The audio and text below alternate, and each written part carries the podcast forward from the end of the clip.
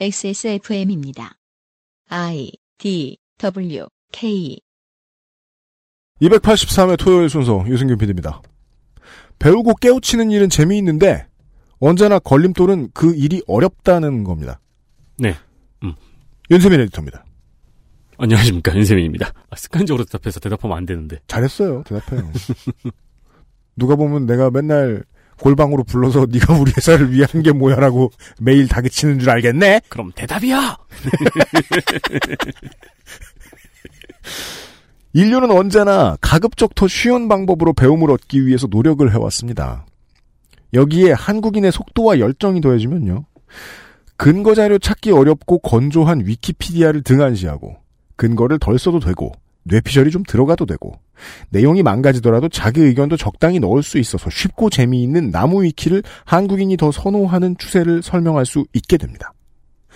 놀랍게도 고대의 박물지도 위키피디아도 나무 위키도 근본적으로는 암과 탐구에 대한 열의를 바탕으로 깔고 있습니다. 문제는 쉽고 얕다 보면 뜻이 비루해지거나 아예 왜곡될 가능성도 높아진다는 건데요. 우리는 지난 몇 주 동안 이 위험성에 대한 대안들 중 하나를 만나보던 참이었습니다. 그것은 알기 싫답니다.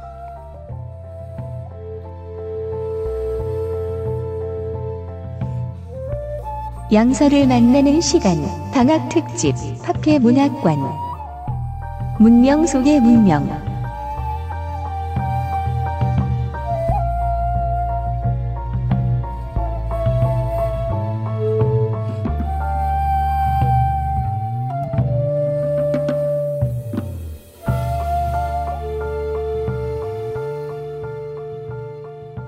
팟캐문학관 문명의 문명들 마지막 시간입니다. 광고를 듣고 시작하도록 하지요. 그것은 알기 싫다는 실천하는 사람들을 위한 노트북 한국 레노버에서 도와주고 있습니다.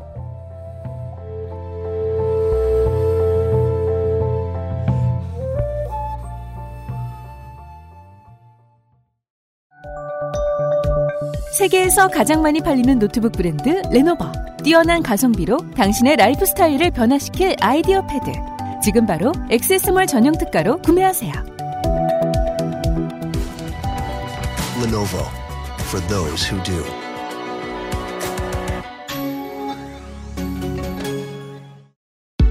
Bluetooth, headphone, Monster, Sony, Zabra, wireless. Join the freedom. Access Mall. 펴서, 접어서, 눕혀서, 뒤집어서. 태블릿처럼, 때로는 메모장처럼. 세상에 없던 노트북 레노버 ThinkPad X1 Yoga 시리즈. 실천하는 당신을 위한 노트북입니다. Lenovo for those who do.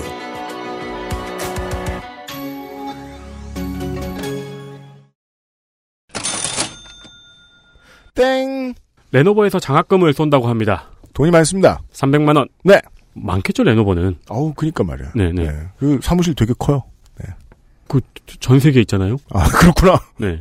몇 개가 더 있구나 그 큰 게. 그렇죠. 공장도 있겠지? 네. 예. 장학금 300만 원을 쏜다고 합니다. 네. 아, 물론 액세스몰 고객 대상만은 아닙니다. 네. 왜냐면 액세스몰 고객 대상으로 온 확률이 너무 높거든요. 그렇죠. 짜고 치는 야바위가 됩니다. 네. 레노버닷컴에서 컴퓨터를 구매하신 고객 중 한 명이 추첨이 됩니다. 그렇습니다. 아니 어. 어떻게 이런 걸 생각해내는지 모르겠어요. 뭐 얼마나 많이 남길래. 그러게요. 예. 총 6명을 추첨해서 Bose 블루투스 스피커랑 Fitbit 스마트워치를 주기도 합니다. 이것도 싼 거 아닌데. 레노버 공홈에서 구매를 하시면은 주문 제작 방식으로 주문이 됩니다. 네. 그렇기 때문에 이제 주문이 들어가면 그때 공장에서 제작을 시작해요. 이걸 미리 반드시 알아보시길 바랍니다. 레노버에서 노트북을 혹은 완성 컴퓨터를 사고 싶으신 분들은 제작 기간이 꽤 걸린다라는 사실을 반드시 알아두시고 당장 급할 때 사실 거는 다른 물건이 따로 있습니다. 어, 액세스몰에 2길 배송 가능한 라인업을 올려두었습니다. 네. 어, 그런데 주로 재고보에는 비싼 물품만 하는지 조금 비싼 것들이 올라와 있습니다. 본인이 원하는 옵션으로 구매하시고 싶으신 경우에는 배송 시간이 있다. 그러니까 급하신 분들은 다른 구매처에서 구매를 하시는 것을 추천드립니다. 네, 정품으로 따로 만들어서 보내드리기 때문입니다. 참고하시고요.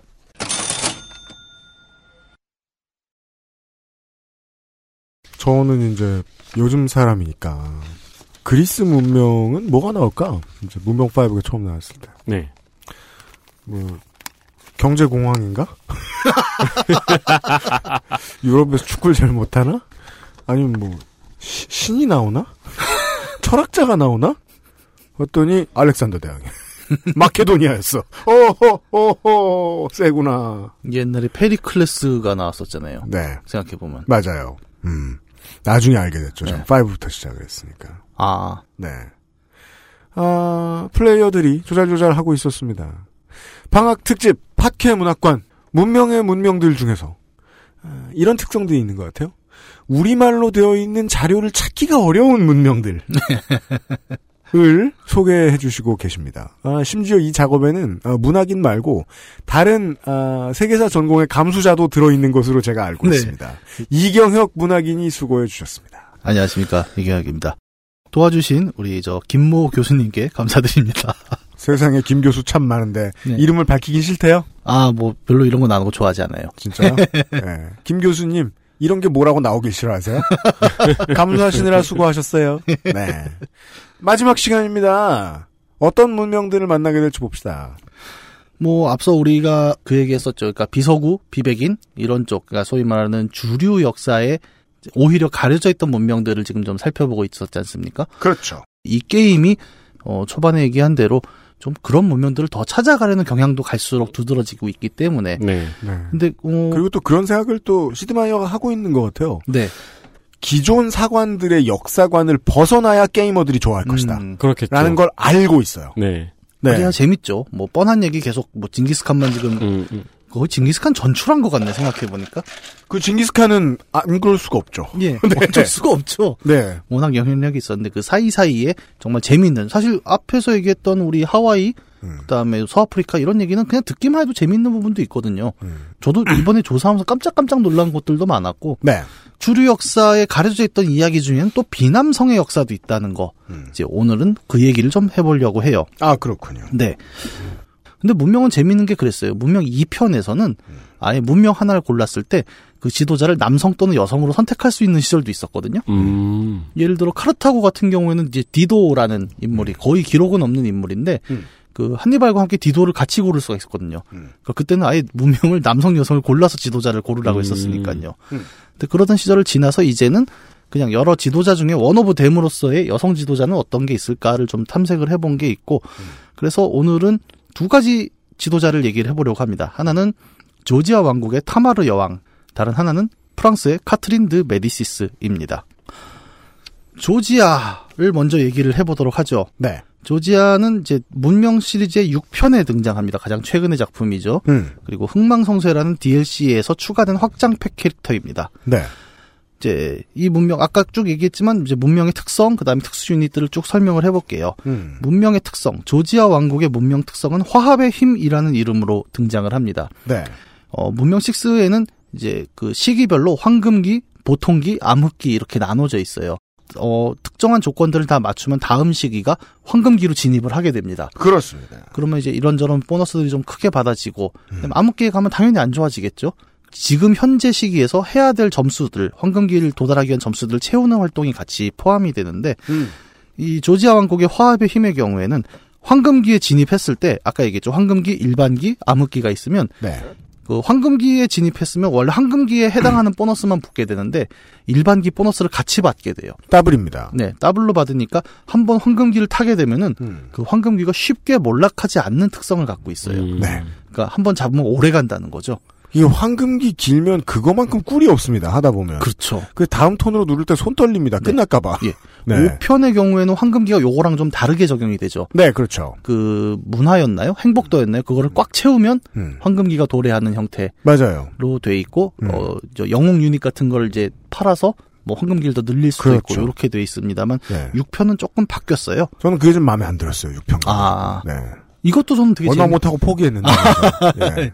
6편이 5편보다 굉장히 좀 복잡해졌거든요. 맞아요. 예, 머리 좀 아팠어요. 문명은 그 4편이 되게 하드했어요. 음. 4편의 경우에는 매 턴마다 생산량, 금 이런 거 다 계산해주고 음. 유닛도 한 지형에 수십 개를 쌓을 수가 있었어요. 네. 그래갖고 계산이 굉장히 할 게 많았고 복잡했는데 음. 그러다 보니까 이제 시리즈가 그렇지 않습니까? 1, 2, 3, 4편을 가면서 음.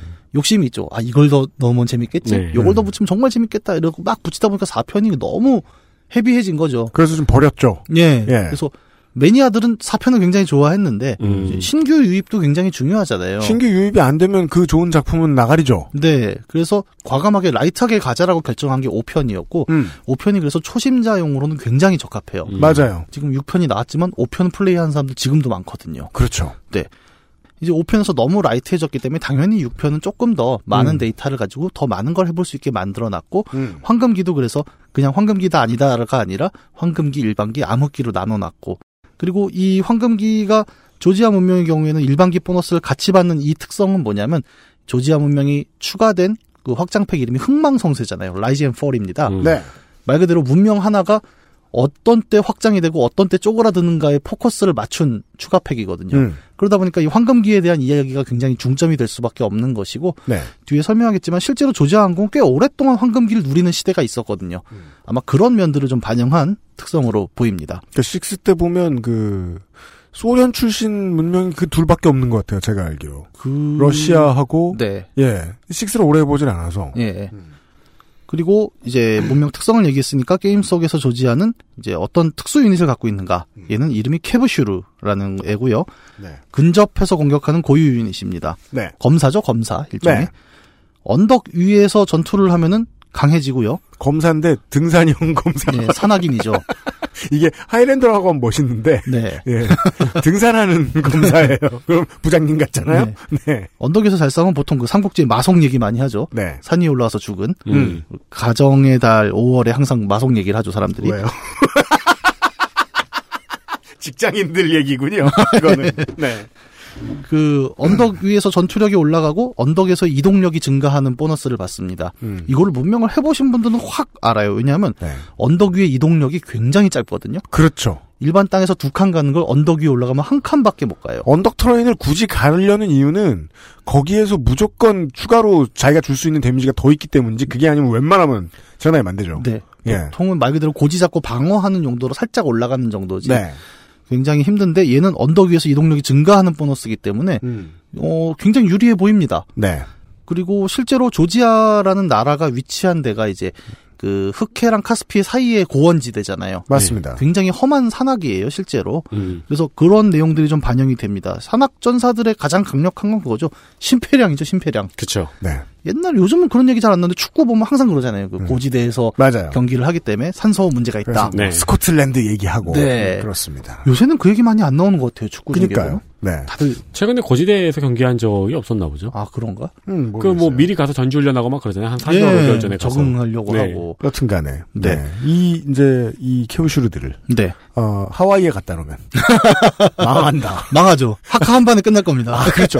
하와이에 갖다 놔서 흥할 수 있는 문명은 예 하나밖에 없다. 그 어쨌든 실제로 조지아가 오랜 동안 전란에 휩싸여요. 그 위치 자체가 보면은 유럽하고 아시아 가운데잖아요. 네. 지금도 조지아가 유럽이냐 아시아는 논쟁의 소지가 있습니다. 근데 외교부는 정확히 유럽으로 분류를 하는 모양이에요. 음. 외교부의 관할로는 유럽으로 조지아가 들어가 있더라고요. 음. 그래서 어, 고원지대 특유의 전사들로서 굉장히 강인한 전투력을 표현하고 있고요. 음. 실제로 몽골이 한참 서진할 때도 조지아가 굉장히 오랫동안 버텼고 뭐 조지아는 싸우지 않았습니다. 몽골하고 참고로. 음. 그 협의를 잘했죠. 어, 너네 인정함, 우리도 인정해줘. 해갖고 일칸국이었나요 그 지역이? 그 거기로 이제 복속이 되지만 독립을 유지받는 형태로 유지가 됐고 음. 어, 팀으로는 침공을 했지만 굉장히 오랫동안 여기서 고전을 했었고요. 음. 산악병의 강력함이 뭔지를 잘 보여주는 캐릭터일 겁니다. 네 몽골에 상당히 오래 저항한 것으로 네. 예. 근데 이제 케브슈르라는 게 실제로 있었느냐는 좀 논란의 소지가 있어요. 아 그래요. 네, 게임에서는 이제 유닛으로 등장을 하지만 이 케브슈르의 기원을 찾아보면은 이제 그냥 케브슈르티라는 지명에서 그냥 따온 게 아니냐라는 이제 이견들도 있고 자료를 찾아보면 이제 조지아 사이트에 가보면은 그런 게 있습니다. 1915년 이제 1차 대전기죠. 이때 그 조지아 수도 테빌리시에 걸어 다니는 중세 보병에 복장을 하고 있는 사람들이 좀 있었 그 사진이 나온 게 있어요. 음. 그러니까 이 당시에 뭐였냐면 1차 대전기였는데 그 chain mail에 음. 금속 투구에 검과 방패를 들고 이제 더 거리에 나타난 거죠. 아따. 그래서 약간 마지막 십자군 그렇죠. 같은 오. 의미로 좀 사람들한테 받아들여졌던 모양이에요. 저 사람들은. 십자군인데 1차 대전에 싸우고 있다. 네, 어디서 나타난 거지? 뭐 이래갖고. 그 인디아나 존스에 나오는 그 기사처럼요. 예, 딱 그 느낌이죠. last crusader가 나타났다. 네. 이런 느낌이었던 거예요. 그래갖고 미국군을 보더니 저 무슬림 놈들. 하늘에 칼을 휘둘렀다. 네. 그래서 약간 여기서도 현지에서도 좀 전설로서 취급되는 경향이 있고 그렇군요. 캐브슈르라는 유닛이 실제 한다라고 얘기하기는 조금 애매한 부분은 있는 것 같아요. 어쨌든 그 그냥 하이랜더 그러니까 고지대의 전투력을 상징하는 이름으로 캐브슈를 썼다라고 생각하는 게 맞을 것 같습니다. 조지아의 고유 건물로는 치케라는 건물이 나와요. 이거는 이제 게임 안에서 성벽이 있습니다. 도시의 방어력을 이제 올려주죠. 성벽을 지으면. 네. 그렇죠. 그래서 고대 성벽, 중세 성벽, 뭐 르네상스 성벽 이렇게 쭉쭉 올라가는데 네. 르네상스 시대의 성벽을 대체하는 건물이에요. 음. 그래서 요 성벽을 쌓으면 어, 종- 도시의 신앙력이 올라갑니다. 네. 종, 종교 쪽에 파워가 음. 올라가게 되는데 다른 성벽보다 싸요 건설비가. 음. 그래서 어 되게 좋아 보이는데 하지만 이 게임을 해보면 알겠지만 성벽을 쌓는 플레이어는 거의 없습니다. 그렇죠. 예, 그 생산력으로 유닛을 하나 더 뽑거나 네. 뭐 좀 의미가 있는 건물지. 왜냐면 성벽을 언제 거기 올지도 모르고. 네. 예를 들어 뭐 우리 영토 한 가운데 있는 도시인데 네. 거기 굳이 성벽을 올릴 이유가 없잖아요. 네. 그러다 보니까 상대적으로 이렇게 선호받는 건물이 아니에요. 대신 불가사의로 만리장성 하나 네. 쌓아 얹어 놓으면 네. 그 다이너마이트가 개발되기 전까지 꿀이거든요. 네, 그렇죠. 예, 그냥 그런 류의 그 불가사의로선 쓸 수 있을지 몰라도 실제 수비로서 성벽을 쓰는 것은 의미가 별로 네. 없어요. 방어도 이제 기동 방어가 중심이 되는 게 음, 요즘이다 네. 보니까 성벽의 의미는 좀 낮고요. 심지어 이 치케라고 표현된 단어 자체도 조지아어로 그냥 성벽이라는 의미라고 해요. 음. 그래서 뭐 약간 좀 조지아 문명에 대해서는 그런 평가가 있죠. 이게 너무 대충 만든 거 아니냐. 음. 좀더 연구를 했어야 되는 거 아니냐. 음. 그냥 있는 것 갖다 붙였잖아. 뭐 이런 식의 평가도 좀 있습니다. 음. 문명 문명 6편에서는 문명 특성 외에도 지도자 특성이란 게 하나 더 붙습니다. 네. 예를 들어서 이런 거죠. 조지아 아까 문명의 특성을 한번 얘기를 했었죠. 음. 조지아 왕국의 특성 말고 이 타마르 여왕이라는 지도자를 선택했을 때 붙는 게 추가 특성으로 네. 세계 왕국 신앙의 영광이라는 이름의 특성이 하나 더 붙어요. 음. 이거는 뭐냐면 이제 보호 전쟁이라는 개념이 있습니다. 문명에는 네. 도시 국가들이 있어요. 주력 국가 말고 음. 얘들을 데리고 내가 이 국가의 지금부터 보호 국가다라고 선언을 하게 되면은 음. 누가 그 도시 국가를 쳐들어왔을 때 자동으로 전쟁이 돼 버립니다. 그 네. 국가랑. 우리가 싸워야 돼요. 네. 보호령이 되는 거죠. 음. 대신에 나는 이제 군사적 리스크를 짊어지는 대신 그 국가랑 외교 관계가 좋아지게 되고 그렇죠. 뭐 좀 더 잘하면 동맹까지도 이룰 수 있는 그런 성격인데 음. 이 보호 전쟁을 선포한 후에는 조지아가 신앙력이 100% 증가하는 buff를 받습니다. 네. 그리고 동일 종교를 갖고 있는 도시 국가에 외교 사절을 보냈을 경우에는 음. 그 보너스가 두 배가 되는 효과가 있어요. 예. 요게 이제 실제 조지아가 어땠는지를 또 보여주는 단서들이 될 거고 뒤에서 한번 설명을 드릴 거예요. 오, 알겠습니다. 일단 전체적으로 그 게임 안에 구현된 조지아는 이제 딱 봐도 알겠지만 황금기를 한번 잡았을 때 그걸 쭉 가져갈 수 있는 특성으로 많이 세팅이 돼 있다고 보입니다. 음. 고지대에서의 전투력 특화라는 것도 되게 좋긴 하지만 음. 문제는 뭐 앞선 시간에도 말씀드렸다시피 이 제너럴한 보너스는 아니라는 거예요. 그러니까 음. 결국 언덕을 끼지 않으면 되니까 네. 공격자는 언덕을 피하면 되는 거거든요. 음. 그런 부분들 때문에 이렇게 큰 어드벤티가 되지는 못하고 그래서 여기도 마찬가지로 이렇게 강세 문명으로 음. 평가받기는 좀 어렵고 대신에 이제 종교 특성이 좀 강력하지 않습니까? 보면 성벽을 지어도 신앙이 올라가고 음.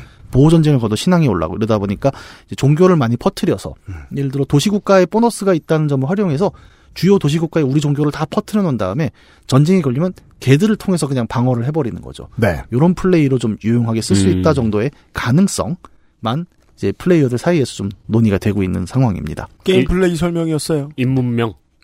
인문명이죠. 아 깜짝 놀랐어. 입스타도 있었잖아요 옛날에. 네. 네. 입롤도 있고. 네. 아. 입으로 하는 플레이어들이 많습니다. 그럼 이걸로 지면 이제 문알 모시고. 네. 그렇죠. 이제 요렇게 구현된 게임의 문명이 이제 실제 조지아에서는 어땠는가를 한번 실제 조지아 이야기를 하면서 살펴보도록 하죠. 알겠습니다. 조지아라는 이름이 어떤 사람들한테는 되게 어색할 겁니다. 근데 이 얘기하면 딱 알아듣는 사람도 있어요. 약간 나이 든 사람들. 그루지아. 네. 저도 사실 몰랐어요. 이 조지아가 그루지아야? 우리 때 사회가부도 뒤져보면은 그루지아라고 써서 나왔을 예. 거예요. 네. 그루지아만이 아니죠. 구소련 출신의 많은 공화국들이 이름을 바꾼 바가 있죠. 음. 벨로루시? 네. 백러시아? 네, 그렇죠. 지금은 벨라루스예요. 맞아요. 벨라루스. 음. 그 조지아도 마찬가지로 그루지아라는 이름이 있었다가 지금은 공식 언어가 이제 아 공식 발음이 조지아로 바뀐 케이스인데 음. 어 바뀐 이유를 보니까 그렇더라고요. 그러니까 구소련에서 독립했지 않습니까? 네. 그러면서 어, 우리 소련식 이름 쓰기 싫다. 음. 차라리 영어식 이름으로 불러달라라고 그 각국 외교부에 정식으로 공문을 보냈다고 해요. 네. 그래서 우리나라도 2011년이었나 13년에 음. 공식적으로 조지아라는 이름으로 바꾸게 된 겁니다. 음. 커피 조지아랑은 전혀 무관하고요. 그렇죠. 같은 이름을 이제 그루지아로 읽었느냐, 조지아로 읽었느냐. 그루지아가 네. 러시아식 발음이라는 거. 그런 거고. 이 이름이 의미하는 게 재밌어요. 그러니까 조지아잖아요. 뭐 영어권에서는 조지라는 이름이 굉장히 자주 나오죠. 네. 조지, 그다음에 그레고리 게, 게오르기우스 뭐 네, 이런 비슷한 게오르규. 이런 이름들이 쭉 있지 않습니까? 음. 게오르크도 있고. 음. 어, 기독교 국가라는 사실이에요. 음. 이 이름이 어디서 왔냐면 조지아의 수호 성인이 있습니다. 여기는 그 동방정교가 네. 있는 국가잖아요. 굉장히 오랫동안 기독교 왕국이었고 이 나라의 수호 성인을 성 게오르기우스라는 사람으로 지정을 하고 있습니다. 세인트 조지인가 봐요. 네, 세인트 조지 맞아요. 네. 영국의 그 세인트 조지가 맞고 이 세인트 조지는 dragon slayer죠. 음. 실제로 그 용을 죽인 전설이 있어요. 네. 예, 그래요? 예, 이 전설이 뭐냐면 되게 한국 전설이랑 유사한 게 있는데 이 사람이 용을 죽여서 지금 용이 없는 거예요? 어 저기 거기 거기 살아 있죠. 저 어디? 웨스테로스에. 그렇죠. 다 없어졌는 줄 알았거든요. 예. 네. 그 알을 불에 지지면 또 나옵니다. 예. 불에 지죠. 쉬워라. 그럼 구운 란 아니야? 아 요즘 한국에 갖다 놓으면 부활하겠네. 대구에 가면 후라이 돼요. 네. 그성 게오르기우스는 이제 성인으로 추앙을 받는데 이 한국 전설이랑 굉장히 유사한 시- 설화를 하나 갖고 있어요. 음. 그 이 사람이 군인 출신이었다고 하죠. 음. 지나가던 성 게오르기우스가 어느 마을에 도착을 했는데 네. 뒷산에 있는 용이 마을 사람들에게 계속 재물을 요구해서 그렇죠. 처음에는 뭐 양, 소 이런 걸 갖다 바치다가 음. 어느 순간부터 딸들을 바쳐라. 그렇죠. 음. 라고 해서 이제 재물로 자꾸 바치게 됩니다. 음. 지나가던 게오르기우스는 이 얘기를 듣고 음. 그렇다면 너희가 모두 기독교로 개종을 하고 세례를 받아라. 음. 그러면 내가 이 용을 잡아주마. 물리쳐 주겠다. 네. 라고 해서 사람들이 정말 네가 잡으면 해 줄게. 라고 얘기를 했고 정말 가서 용을 창으로 찔러서 죽여서 잡아요. 아, 그런 사람들을 일컬어서 우리나라 교회 용어로 어, 진돗개 전도자 이렇게 얘기하죠. 아, 그런 게 있어요. 전도를 하기 위해서라면 용도 잡는. 네. 아니 근데 그 회화 작품 남아 있는 걸 보니까 예. 용이 개만해요. 용이 아니, 너무 작네. 뭐 이름이 용인 뭐 푸들이에요? 용계? 그러니까 그 용계예요? 너무 너무 작네요. 회화 작품 남아 있는 아, 거에서. 근데 중세의 회화 작품은 그런 게 있어요. 그러니까 주인공을 크게 그립니다. 맞아요. 그때는 네. 원근법 개념이 안 들어가고 그렇죠. 예. 네. 아니 그 던전 앤 드래곤처럼 머, 머리만 그려놓지. 그러니까 말이야. 그때는 크기가 제멋대로였죠, 약간. 음. 보통 중세 회화 얘기 나왔으니까 하는 말인데 용 잡는 장면들이 서양 회화에 나오면 두 가지예요. 하나는 날개 달린 slayer가 있고 네. 날개 안 달린 slayer가 있어요. 날개 달린 사람은 대천사 미카엘이고요, 보통. 용 음. 잡는 데 서로가 있으니까. 네. 날개가 없는 사람이 성 게오르기우스입니다. 그렇군요. 예, 그렇게 구별을 할 수가 있어요. 음. 그렇고 사실 이 설화는 사실 익숙해요, 우리에게. 왜냐면 한국에 이런 설화 되게 많잖아요. 그렇죠. 천년 묵은 진해, 음, 네. 그다음에 뒷산에 사는 이무기. 음. 이 똑같습니다. 또 재밌게도 그러네요. 또 네, 동네 마을에 응? 아무 죄 없는 응? 딸들을 바쳐갖고 막 먹고 그렇죠. 살고 있고. 네. 두꺼비가 막 도와주고. 네. 그, 근데 한국에서는 이 성인이 아니라 지나가는 선비죠 보통. 스님. 중- 스님도 네, 있고. 스님. 네. 그냥, 그냥 지나가는 사람인데 화를 기가 막히게 잘 쓰고 무력은 한 300 찍는 것 같고. 그러니까 말 그대로 그 나라의 수호 성인을 지정할 정도로 굉장히 좀 기독교적 그 역할이 강해요. 근데 이 조지아의 지리적 위치를 보면은 아 이게 무슨 의미인지를 한 번 더 알 수 있게 됩니다. 음. 아까도 얘기했지만 그 흑해죠. 네. 흑해의 동안에 위치하고 카스피의 다을락 말락한 위치에 있습니다. 음.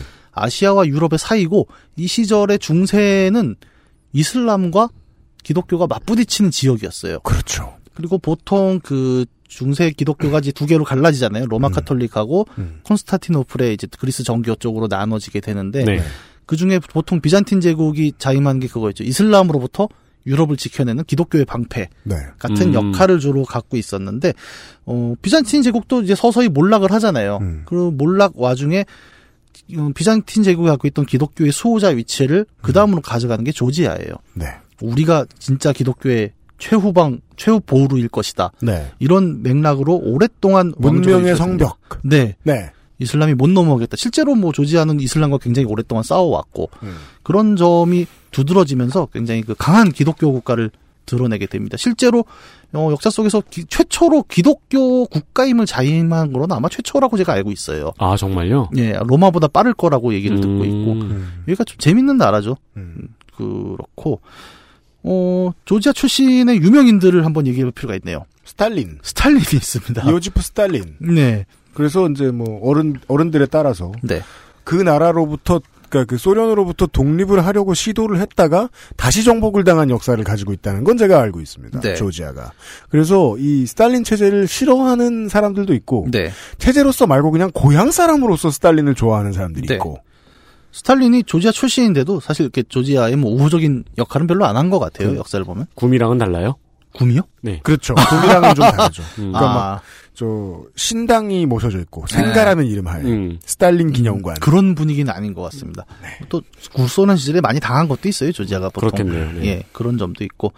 그 다음으로 유명한 건 이제 음식이 맛있다는 겁니다. 그렇대요? 네. 조지아 음. 왜 우리 동유럽 얘기하면서 뭐저 장수촌 얘기 많이 하고 음식 좋다 이런 얘기 많이 하잖아요. 음.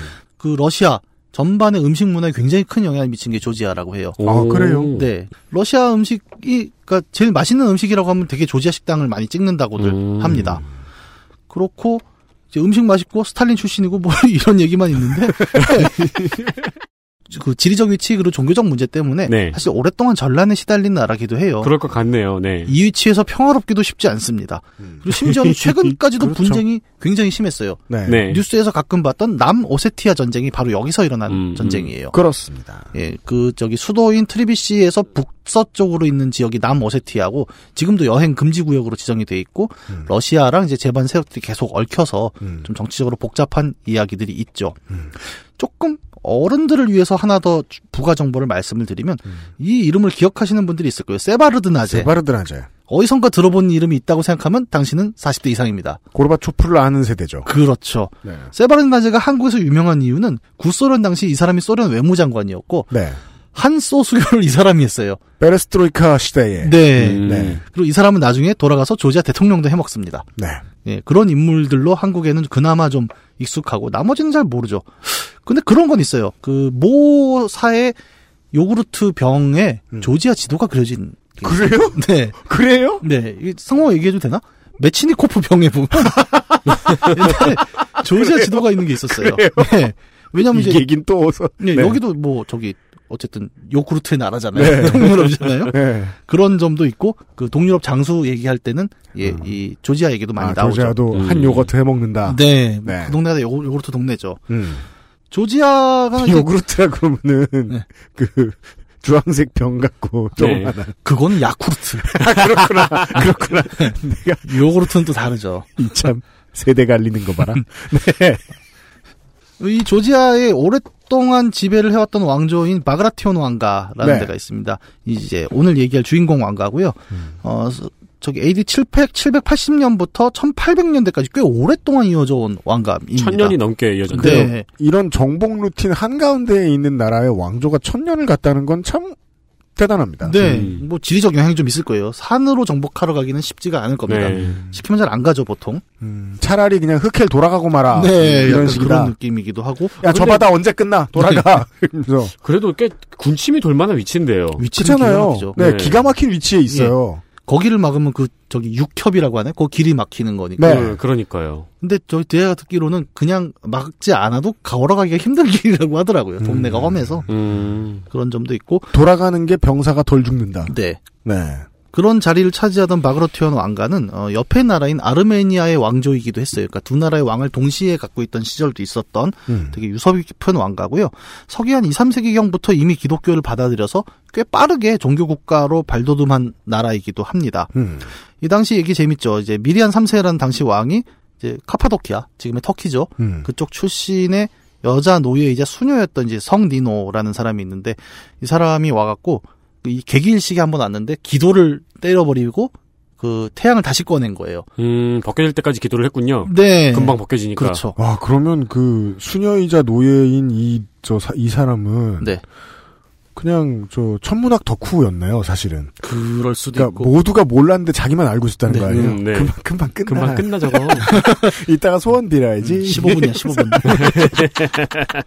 자식들 책받침도 없나 가만히 앉아 있던 예 근데 일식은 뭐 워낙 그 당시에는 이해할 수 없는 네. 무서움이었으니까요. 그걸 뚫어냈기 때문에 음. 굉장히 크게 감화를 받고 예, 전 국민이 말 그대로 기독교도가 된 거죠. 음 그러면서 그 뒤로부터 이제 기독교 왕국의 수호자로 조지아의 위치를 갖게 되는 겁니다. 그렇군요 이 얼마나 이제 그 고- 기독교의 영향력이 센 왕가였냐면 우리의 선조는 다윗이다라고 지목을 하기도 합니다. 오 그래갖고 말 그대로 이름도 바그라티온이라고 뭔가 중세 기독교스러운 이름 빡 오잖아요.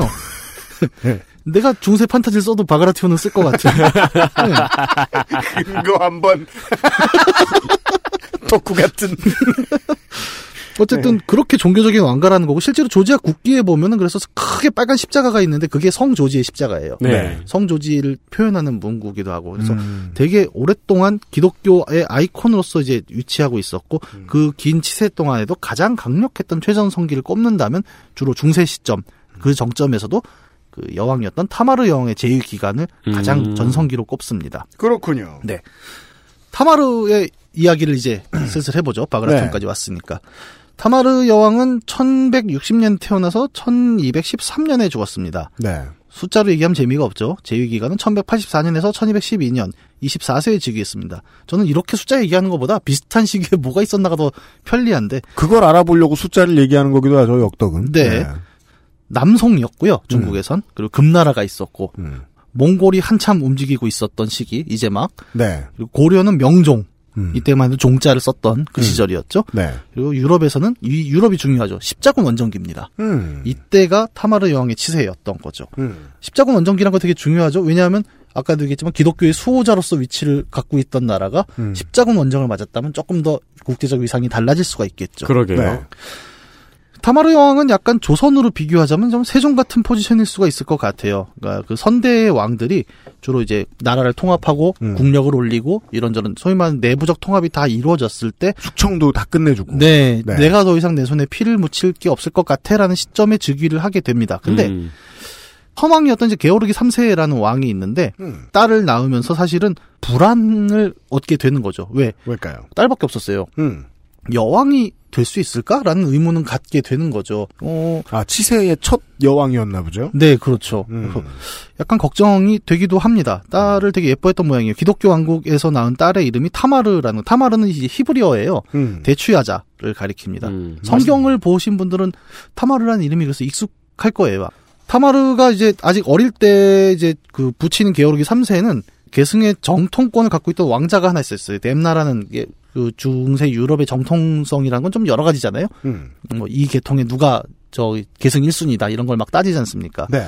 그러다 보니까 어 여왕보다는 이 뎀나 왕자가 더 1순위다라고 생각하는 귀족들에 의해서 쿠데타 시도가 감지가 됐습니다. 음. 그래서 게오르기 3세는 어 딸을 즉위시켜 서다 강력하게 진압을 해버린 다음에 음. 모든 사람들 앞에서 이후 후계자 문제는 간단하다. 타마르가 후계자다. 그리고 나는 이제부터 얘랑 공동 통치할 거다고 그냥 왕자에 앉혀버립니다.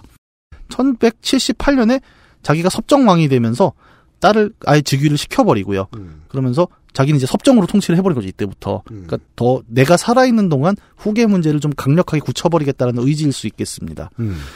어, 이런 것들은 결국 좀 그런 걸 보여줘요. 그러니까 아니 여성이 왕이 될 수 있을까? 이 후계 문제에서 약점이 나와버린 거잖아요. 음. 그러니까 사람들의 상식선에서 음. 그렇다면 당연히 여러 왕권에 대한 도전들이 있을 거다. 그래서 그 사실을 사전에 좀 정리를 해버리겠다라는 선왕의 의지가 좀 반영됐던 것으로 보입니다. 성경에는 종려나무로 나오네요. 종려나무예요. 네. 어. 부친이 죽은 다음 이제 1184년부터는 이제 본격적으로 타마르 왕이 혼자 통치하게 되는 시절이 오게 됩니다. 음. 뭐 이미 왕국은 많이 강력해진 상태였으니까 크게 어려움 없었을 거다라고 생각하지만 아 계속되는 그 토호들의 반응이 있었죠. 어떤 중앙 집권 국가로서 세팅하기가 그렇게 마냥 쉽진 않았던 것으로 보입니다.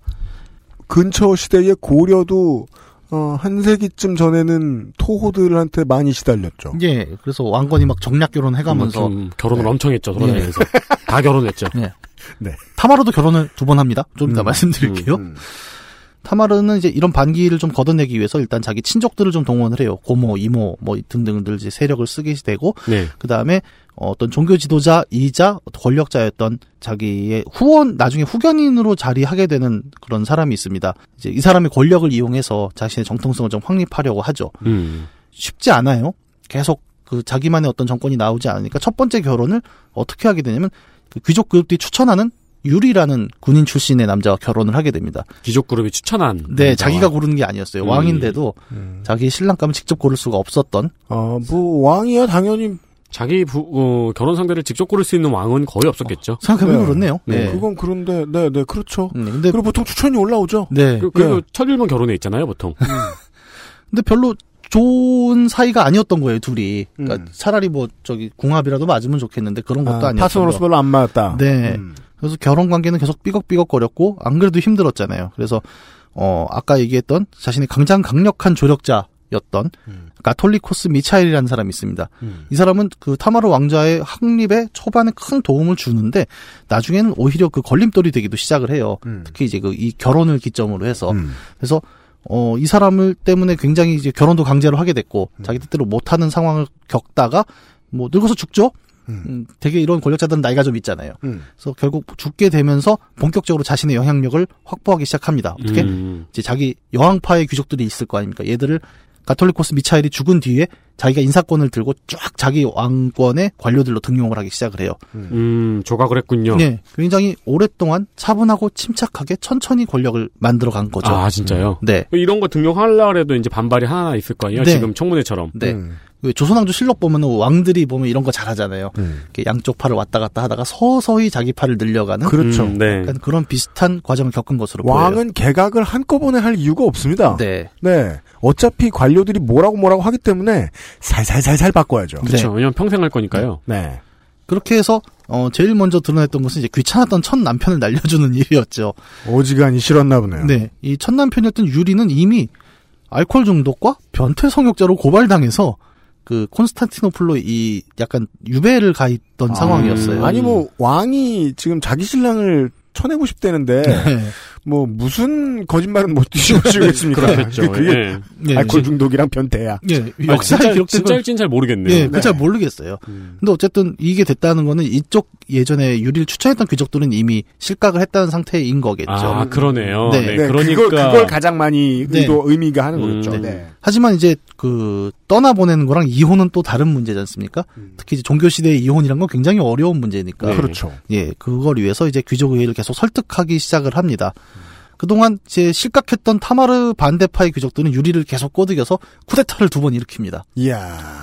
두번 야, 다 이- 실패. 이, 이 사이에요? 네. 이 남편 관리 골치 아프네요, 왕이. 두번 다 실패하고 이제 오히려 그 실패를 통해서 이 세력이 완전히 박살이 나거든요. 그렇겠죠. 그러면서 타마르는 본격적으로 아, 내가 원하는 남편, 두 번째 남편으로 다비트 소슬란이라는 왕자를 선택을 하게 됩니다. 음. 이 둘은 또 궁합이 좋았어요. 그 다비드 소슬라는 뭐 보통 이렇게 여왕이랑 결혼하게 되면 약간 그런 사람들도 있지 않습니까? 그렇다면 여왕을 뒤에 두고 내가 왕을 해야지?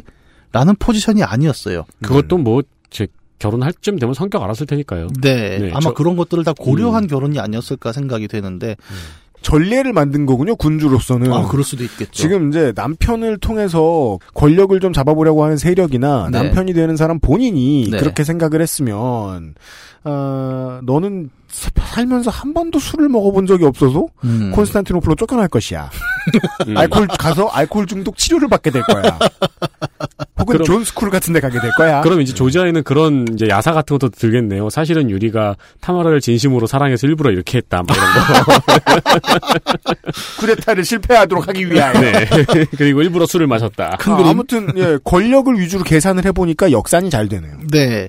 그래서 이제 다비트 소슬란의 지지를 통해서 본격적으로 정적들이 깔끔하게 청소가 되기 시작하면서 이제 타마르가 안정적인 왕권으로 접어드는 이 오랫동안의 이야기가 역사에 남아 있습니다. 근데 이 다비트 소슬란 왕자는 네. 무슨 왕자예요? 거기 왕자가 많잖아요.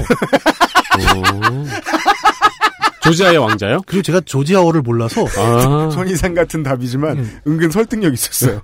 어, 지나가다 보면 왕자 많아요. 네. 그렇죠, 네. 네. 발에 채이는 게 왕자인데. 체인 게 왕자요. 제가 이걸 찾아보려고 조지아 사이트를 엄청 뒤졌는데 네. 조지아어가 따로 있어요. 그렇죠. 당연하죠. 네. 그래 번역이 안 됩니다. 제가.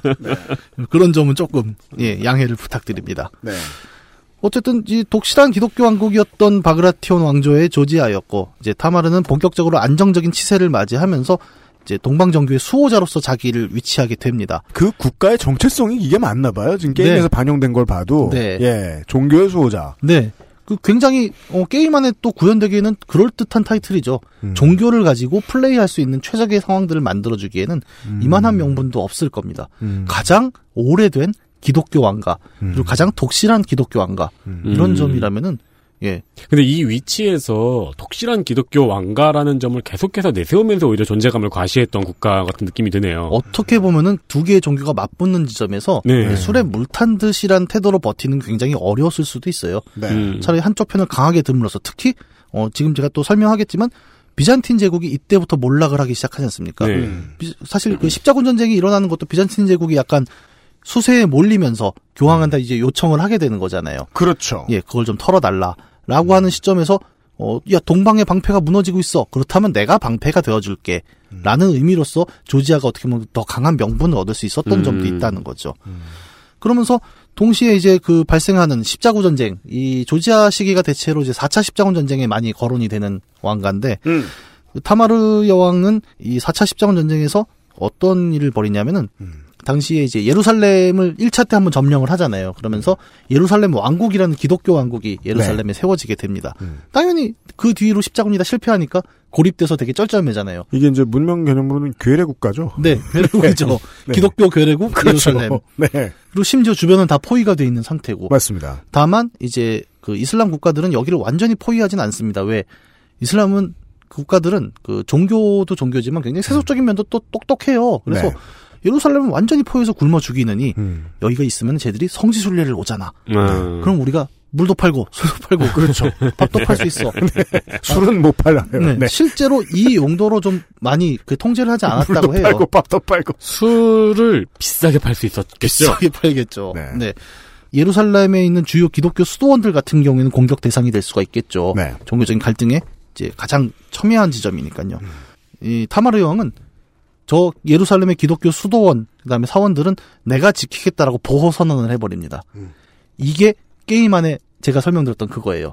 도시 국가의 보호 전쟁을. 선평하면 음. 신앙이 올라간다. 그렇죠. 요 내용이 그렇게 반영이 돼 있는 겁니다. 신앙이 안 올라가면 보호 전쟁을 해줄 이유가 없는 거죠. 네, 그렇죠. 충분한 계산이죠. 음. 그러니까 기독교 왕국의 그러니까 몰락한 비잔틴 제국을 대신할 기독교의 수호자, 음. 심지어는 예루살렘에 있는 사원까지도 자신이 보호하겠다고 신에게 맹세를 하는 거예요. 음. 그러면 유럽 전반의 기독교 국가에서의 그 차지하는 포지션이라는 거는 당연히 비잔틴 네. 제치고 1위를 할 수밖에 없는 음. 그러니까 되게 현명한 선택이었던 것 같습니다. 네.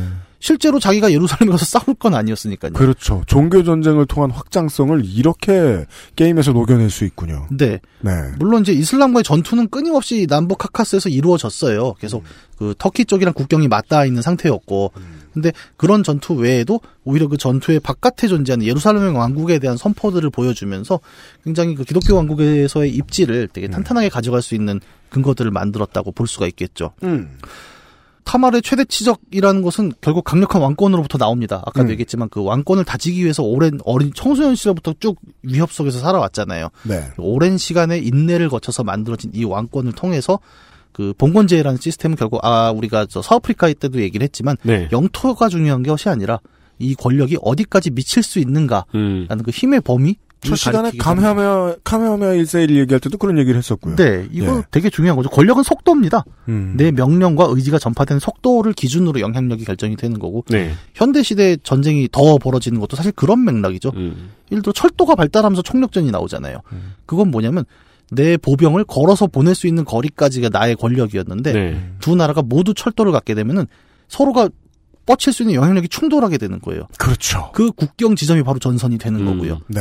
그런 점들이 이 철도를 더 넣을 수 있는 땅. 네, 소셜의 시대가 도래하면서 에, 가짜뉴스 전쟁이 활발해졌잖아요. 네, 빨리 닿는 곳이 임자니까. 음, 네. 그렇죠. 그냥 먼저 닿는 쪽이 설득이 되는 거잖아요. 지금 시대는. 그렇죠. 네. 예, 가짜뉴스 막 터트려도 이미 뭐 이게 진짜인데라고 하면 이미 때는 늦은 시기니까. 단톡방 중에서 어느 방이 먼저 말을 해주느냐. 네. 요즘 극우 세력들 유튜브 활동 엄청 활발히 하죠. 네. 돈도 좀 짭짤하게 만지고 있죠. 정규제 TV 같은 네. 곳들. 네. 그 속도전이 어떤 권력을 가져다 주는지 해석이 끝난 거죠. 예. 요거를 다룬 학자도 있어요. 폴 비릴리오라는 사람이 네. 그 속도의 정치라는 얘기를 합니다. 음. 질주학이라는 표현을 쓰면서 음. 하나의 정치 의사가 어떤 속도로 그 저기 다 도달할 수 있는지를 가지고 설명한 학자도 있어요. 이건 뭐 여담이었고요. 네. 어쨌든 조지아 왕국의 이런 강력한 왕권 그리고 기독교 세계에서의 위치 이런 것들이 이제 결합이 되면서 음. 조지아 왕국은 예, 기존에 갖지 못했던 수준의 놀라운 판도를 만들어내게 됩니다. 음. 그래서 가장 강력한 왕권이 자리하고 있고 기독교 세계의 주목을 한 몸에 받게 되면서 상업, 문화, 뭐 재반 모든 영역들이 상승을 하게 되는 거죠. 네. 그러면서 이제 조지아에는 새로운 건축 양식들도 많이 들어와요. 새로운 정교회, 정교회니까 그 동서양의 양식이 섞인 건축들도 나타나게 되고 점점 이런 문화들이 쌓이면서 그 우리가 보통 비잔틴 제국의 영화를 얘기를 많이 하잖아요. 음. 근데 그 이상의 것을 이제 조지아가 만들었다는 거죠. 음. 다만 이제 그렇게 널리 알려지지는 않은 것 같고요. 네. 그리고 이 시대의 가장 기념비적인 작품으로 꼽히는 것이 문학에 하나 있습니다. 쇼타 루스타벨리라는 이제 서사시 작가고요. 이 사람이 만든 기사도 문학의 표본으로 표범 가죽을 입은 기사라는 작품이 남아 있어요. 오, 그건 호피잖아요. 그러니까요. 그쵸. 네. 네. 그 작품 내용은 그래요. 그러니까 되게 과감한 아이템이죠. 아, 잠깐만요. BDSM의 기사. 레오파드 무늬 기사. 분당 소망교회 기- 기사. 그게 이제 그 저 망고나 H&M에서도 자주 나오는 아이템은 아니에요. 네. 나는 이거 그렇게 본 적이 한 번도 없었는데. 표범 가죽을 입은 기사라니. 히페라. 아니 오- 온몸에 둘렀겠죠. 그죠? 아니, 모르죠. 디자인 어떻게 했는지. 근데 온몸에 두르면 좀 힙합이죠. 유니폼 같잖아요. 예. 근데 바, 바지는 이제 그냥 plain한 까만 가죽. 아, 나는 그냥 망토로 둘렀을 거라 생각을 했지. 그 네. 타이트한 바지라고 생각을 해본 적이 없어요. 네. 그림은 뭐 되게 어, 여러 가지로 있네요. 그냥 네. 예, 추- 트레이닝복처럼 전부 다 표범 가죽을 입은 것도 있고 안 입은 그림도 있고. 그렇죠.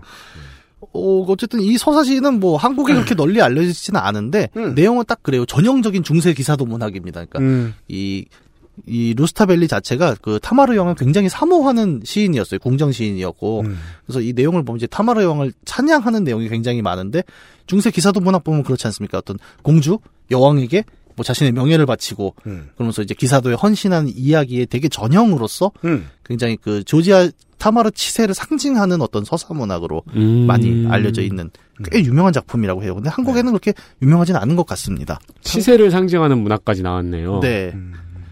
니벨룽겐의 반지 같은. 네. 그런 네. 이제 기사도 문학인데 조지아에서 가장 빛나는 작품이라고 하죠. 그렇군요. 이게 대항해 시대 5였나? 저 5 별로 안 좋아하는데 음. 거기에 습득하는 그 유물로도 나와요. 아. 예, 어디 서고에 들어가서 꺼내는 유물로 나오고 그 레오파드 아니 레오파드가 아니고 표, 표범 자켓. 아, 이사, 이 작가가 그루저의 지폐에도 그려져 있나 보네요. 아, 그래요? 네. 그렇게 타마르 여왕이 전성기를 만들면서 이제 유럽의 최동부 이 지역에 어, 바그라티온 왕조라는 이름을 굉장히 오랫동안 남기게 되는 그 치세의 중심부에 타마르라는 여왕이 자리를 했다라는 사실이 역사에 남아 있습니다. 그러네요. 그리고 타마르가 그 죽은 뒤에 어, 조지아는 또 급하게 또 쇠락기를 맞게 돼요. 왜냐? 몽골이 곧 들어오게 됩니다. 그렇습니다. 약 20, 20여 년도 걸린 것 같아요. 그 정도 시간이 그 걸린서. 몽골의 정벌이란 시간 문제일 뿐이죠. 네, 그렇죠. 근데 다행히 이제 완전히 멸망하지는 않았고, 이때 이제 몽골과 타협하면서 그 일칸국에 복속되는 형태, 그러니까 그 약간 고려 같은 고려 같은 형태로 네. 남게 됩니다.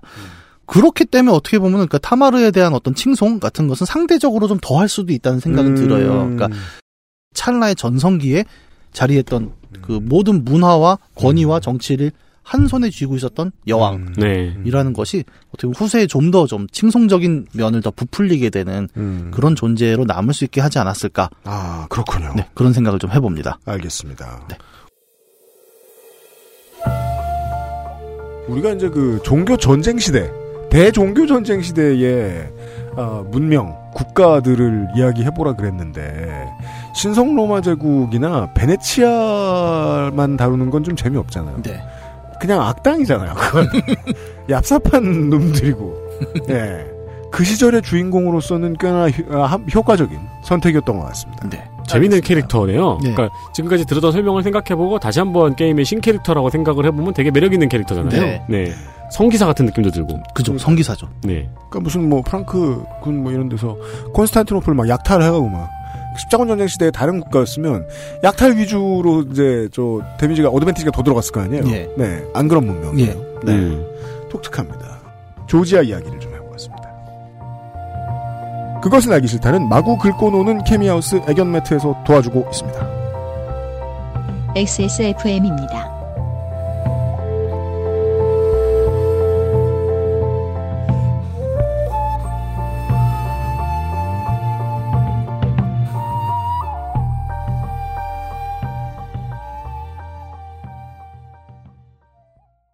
우리 아이들에게 꼭 필요한 거? 유해물질 안전기준 통과로 믿을 수 있는 미끄럼 방지로 넘어지지 않게 안전하게 음식물을 흘려도 잠깐 실례해도 쓱 닦아주면 그만 강한 내구성과 복원력으로 짓궂은 아이들도 거뜬하게 어? 갖고 싶어? 사람과 함께 동물과 함께 케미하우스 애견 매트 우리 가족 오메가3 충전은 트루패밀리 오리와 horse meat. 가장 수준 높은 반려동물 간식 트루패밀리. 사랑하는 가족에게 트루패밀리를 주세요. 앞면, 뒷면, 측면까지 완벽 방수. 양면 사용으로 다양하게 꾸며보세요. 케미하우스 애견 매트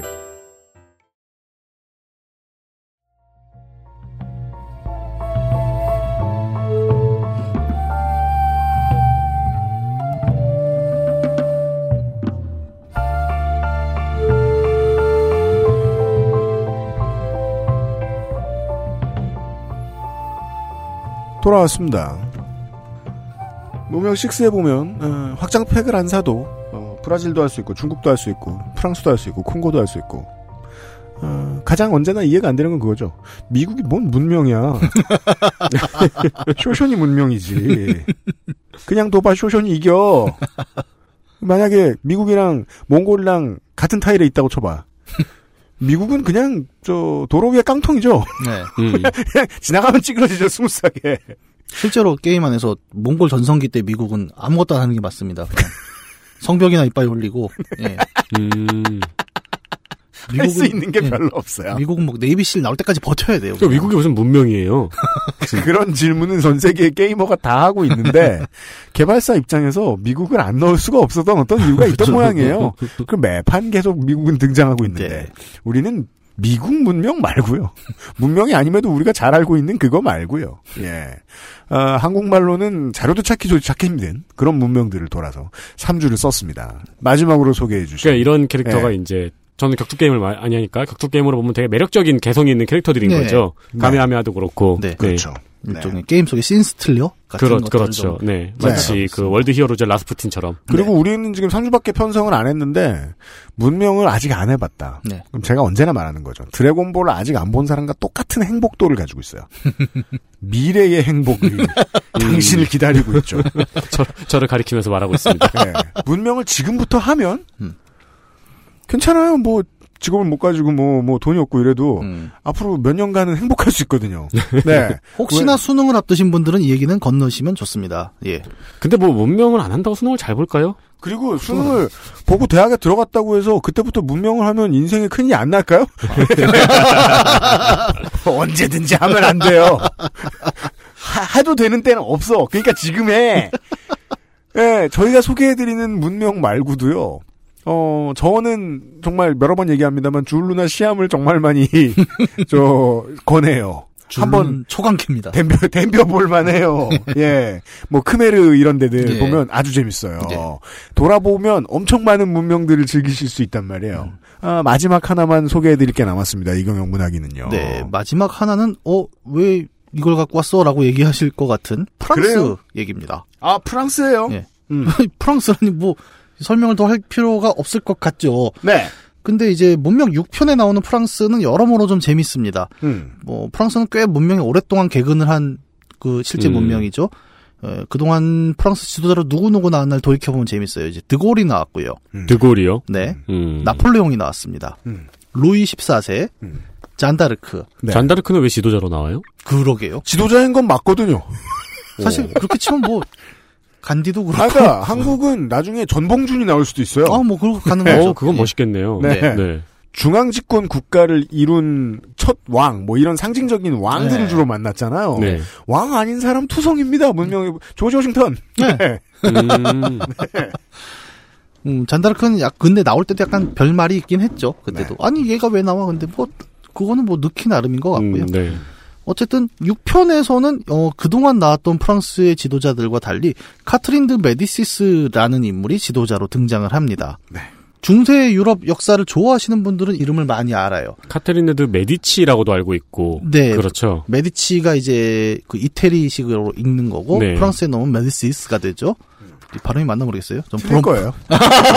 그렇겠죠. 곧 네, 프랑스 native 한 명 옵니다. 네. 카트린 드 메디시스는 1519년에 탄생해서 1589년에 죽은 인물이고요. 네. 이 시기는 마찬가지로 명나라 그리고 조선에선 중종 정도, 음. 스페인의 코르테스가 중남미 정복에 들어가던 시기, 음. 동시에 마르틴 루터의 종교 개혁이 막 일어나고 있는 시기입니다. 아. 프랑스에서는 발로아 왕조의 마지막을 장식한 인물이기도 하죠. 음. 이 중에 마르틴 루터의 종교 개혁, 그 다음에 발로아 왕조라는 지점이 이제 카트린 드 메디시스라는 인물을 설명하는 배경으로 가장 중요하게 작용할 겁니다. 음. 어, 똑같은 순서대로 이제 게임 안에서 등장하는 카트린 드 메디시스와 그의 프랑스를 살펴보죠. 네.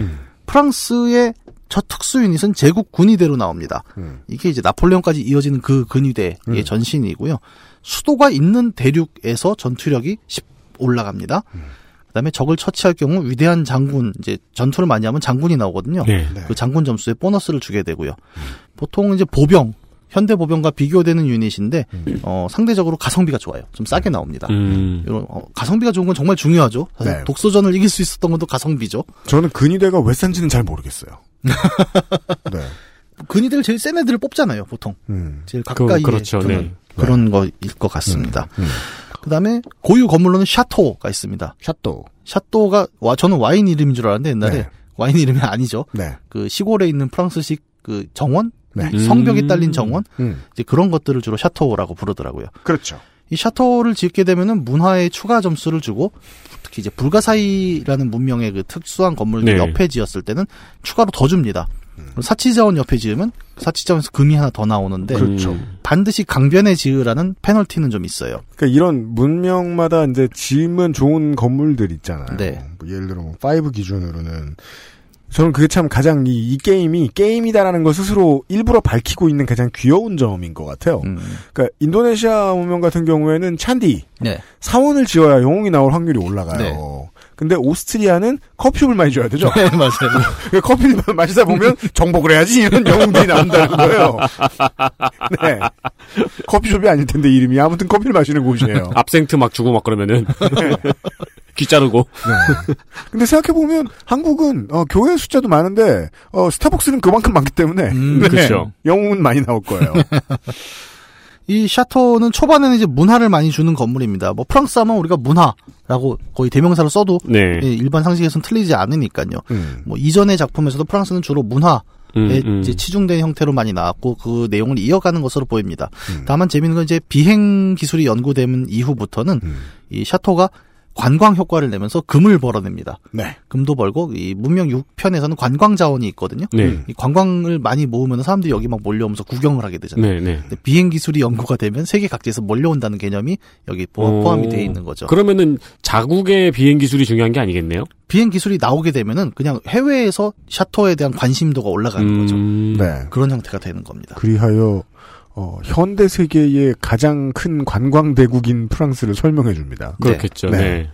예전에는 문화였다가 관광으로 바뀐다는 개념도 비행이란 포인트를 잡았다는 건 참 재밌는 음, 지점이죠. 음. 그러게요. 모아이도 그렇습니다. 네. 모아이도 네. 마찬가지 형태였고. 뭐, 안 그럼 못 가니까요. 네, 음, 못 네. 갈 수가 없죠. 음. 서태지만 갔죠, 그때도. 비싸서. 네, 그죠. 가기도 힘들대요. 서태지는 갈 수 있었어요. 네. 다음 한국 문명의 지도자는 문화승리? 그렇죠. 네. 돈을 안 들은 그러니까 그 저 고유 기사는 펜. 아이들. 네. 양현석과 이준호가. 근데 그 아이들이 나중에 떼부자가 되잖아요. 아이들 아니야 한 명은 파산해. 한 명만 잘 돼. 네. 프랑스에 근데 그러면은 서태지가 청년 투르크당을 몰고 있어요. 네. 그 옆에 아이들을 통해서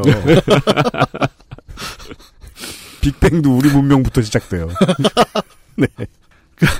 문명 프랑스의 문명 특성은 이제 그랑투르라는 이름이 붙어 있습니다. 네. 이 그랑투르는 실제로 있는 이름이죠. 그, GT. 예, 그랜드 투어라고 네. 영어로 읽을 수 있겠죠. 음. 그 유럽의 전통 있는 귀족 집안들은 자녀들을 이제 왜 장기간 이렇게 해외 여행을 막 시킵니다 당시에는 그러니까 음. 전 세계를 돌면서 이것저것 봐라 이런 네. 거 보면 이제 그 Belle Époque 같은 시기에 보면 그렇잖아요. 이렇게 여- 전 세계 여행 다니는 귀족들 음, 음. 뭐 아니면 우리가 알고 있는 대부분의 유럽 출신 학자들 보면 다 그게 젊을 때 어디를 막 싸돌아다니지 않아요? 그렇죠. 예, 네. 그런 것들이 이제 다 Grand Tour의 영향이고 음. 어, 이 Grand Tour가 문명 게임 안에서 어떻게 나타나냐면 중세, 르네상스, 산업 시대에 불가사의 건물을 지을 때 생산력이 20% 추가되는 형태고요. 음. 불가사의가 뽑아내는 관광 수요를 두 배 늘려줍니다. 음. 말 그대로 이제 전 세계를 돌아다니면서 불가사의를 보고 네. 관광을 해라라는 이제 그랑 투어의 의미가 여기 붙어 있는 거죠. 음. 그러니까 프랑스가 갖고 있는 그 문화 승리를 위한 특성들과 함께 어떤 그 중, 그 유럽의 그랑투르라는 것까지 같이 그냥 프랑스 안에 묶어버린 거죠. 아, 저는 이 원고를 보고 전 세계 예술품을 다 훔쳐오나 했네요. 아, 그것도 원래 있어야 되지 않나 그러니까요, 싶은데. 네. 예. 그걸 아직 못 넣었네요. 네, 비슷한- 용기가 부족하네. 비슷한 건 있어요. 5편하고 6편에는 고고학자라는 유닛이 있어요. 네. 게임 안에. 그래서 그 예를 들어 고대 때 무슨 전투가 벌어진 자리 이런 자리가 고고학 기술이 발굴이 되면서 유적으로 남게 되고 음. 고고학자들을 시켜서 그거를 캐와서 야탈자죠. 예. 그렇게 음. 다른 나라 땅에 가서도 그 유물을 캐면 우리 박물관에 갖다 놓을 수가 있어요. 어, 그렇죠. 예, 그리고 그게 되면은 우리 박물관으로 관광객이 몰려옵니다. 그렇겠죠. 네. 그리고 그게 조금 이제 준비가 된 문명들은 왜 우리 땅에서 그거 캐가서 니네한테 갖다 놔라고 외교 항의도 할 수가 있는 음, 예, 음. 지금 말씀하신 딱 그 내용이 들어 있어요. 음, 5편, 6편. 금둘 일꾼 둘을 받고 줘야죠. 더 부르고 막. 네. 네. 문명 특성이 Grand Tour로 나왔고 6편부터 이제 지도자 특성이 더 붙어 있잖아요. 음. 그 지도자 특성으로는 카트린의 유격대라는 게 있습니다. 음. 이제 타 문명과 외교할 때 외교 시정 레벨이 하나 더 오르는 효과를 받고요. 외교가 좀 편해진다는 거죠. 음. 그 다음에 성, castle, 음. 성 기술이 연구가 됐을 때 좀 추가 특성이 붙은 스파이가 하나 그냥 딸려옵니다. 스파이가 옵니다. 네, 이게 굉장히 큰 차이인데 이제 advantage고 음. 이 스파이 기술을 연구하기 위해서는 이거보다 한 한두 tech 뒤에 나와요 스파이가. 아, 진짜요? 예, 그러니까 한마디로 저기 뭐야 먼저 나오는 거예요 상대적으로. 그러니까 다크 템플러가 혼자 빨리 나오는 거네요. 그 스타 비유 하지 말라고 내가 안 했는데. 그러니까 5에서 세종이 탱크 일찍 뽑는 거와 똑같은. 네, 네, 네. 네. 음. 그러니까 한두 tech 빨리 나오는 건 되게 큰 이점이잖아요. 그죠. 네. 그 이 스파이를 가지고 외교를 펼치게 되기 때문에 그 첩보전에서 굉장히 능해져요. 오. 이것도 이제 카트린 드 메디시스가 갖고 있는 실제로 어떤 그 첩보나 암살 같은 네. 약간 그런 느낌을 살려낸 그 고유 특성이라고 볼 수가 있겠습니다. 음. 이제 스파이가 빠르다는 게 굉장히 큰 general한 이점이잖아요. 네. 앞서 설명했던 다른 문명들은 되게 지형의 구애를 받거나 이런 거였는데 스파이는 그런 게 없어요. 네, 음. 네. 뭐 남극에서 온 스파이도 가능하잖아요. 이 정도면. 음, 음, 더워하겠지만. 음. 그러니까 이 스파이를 굴리면서 남의 나라 정보들을 좀 빨리 캐치할 네. 수가 있고 음. 그다음에 걔네가 뭐 만드는 거를 막 저해할 수도 있고 음. 그리고 이 뒤로 스파이를 하나만 받는 게 아니라 음. 스파이 생산이 가능해져 버리거든요. 그렇죠. 그럼 막 뽑아낼 수도 있다는 오. 거예요. 네. 그러니까 첩보 중심으로 아예 플레이를 할 수가 있다라는 것이 음. 까트린드 메디시스의 가장 큰 강점이고 음. 나는 계속 문화 건물들을 지어가면서 음. 남의 문화 건물들을 계속 사보타지를 걸고 음. 훼방을 놓고 음. 이렇게 하면서 문화 승리를 먹기에는 굉장히 최적인 플레이가 돼- 나올 수가 있게 돼 있습니다. 네.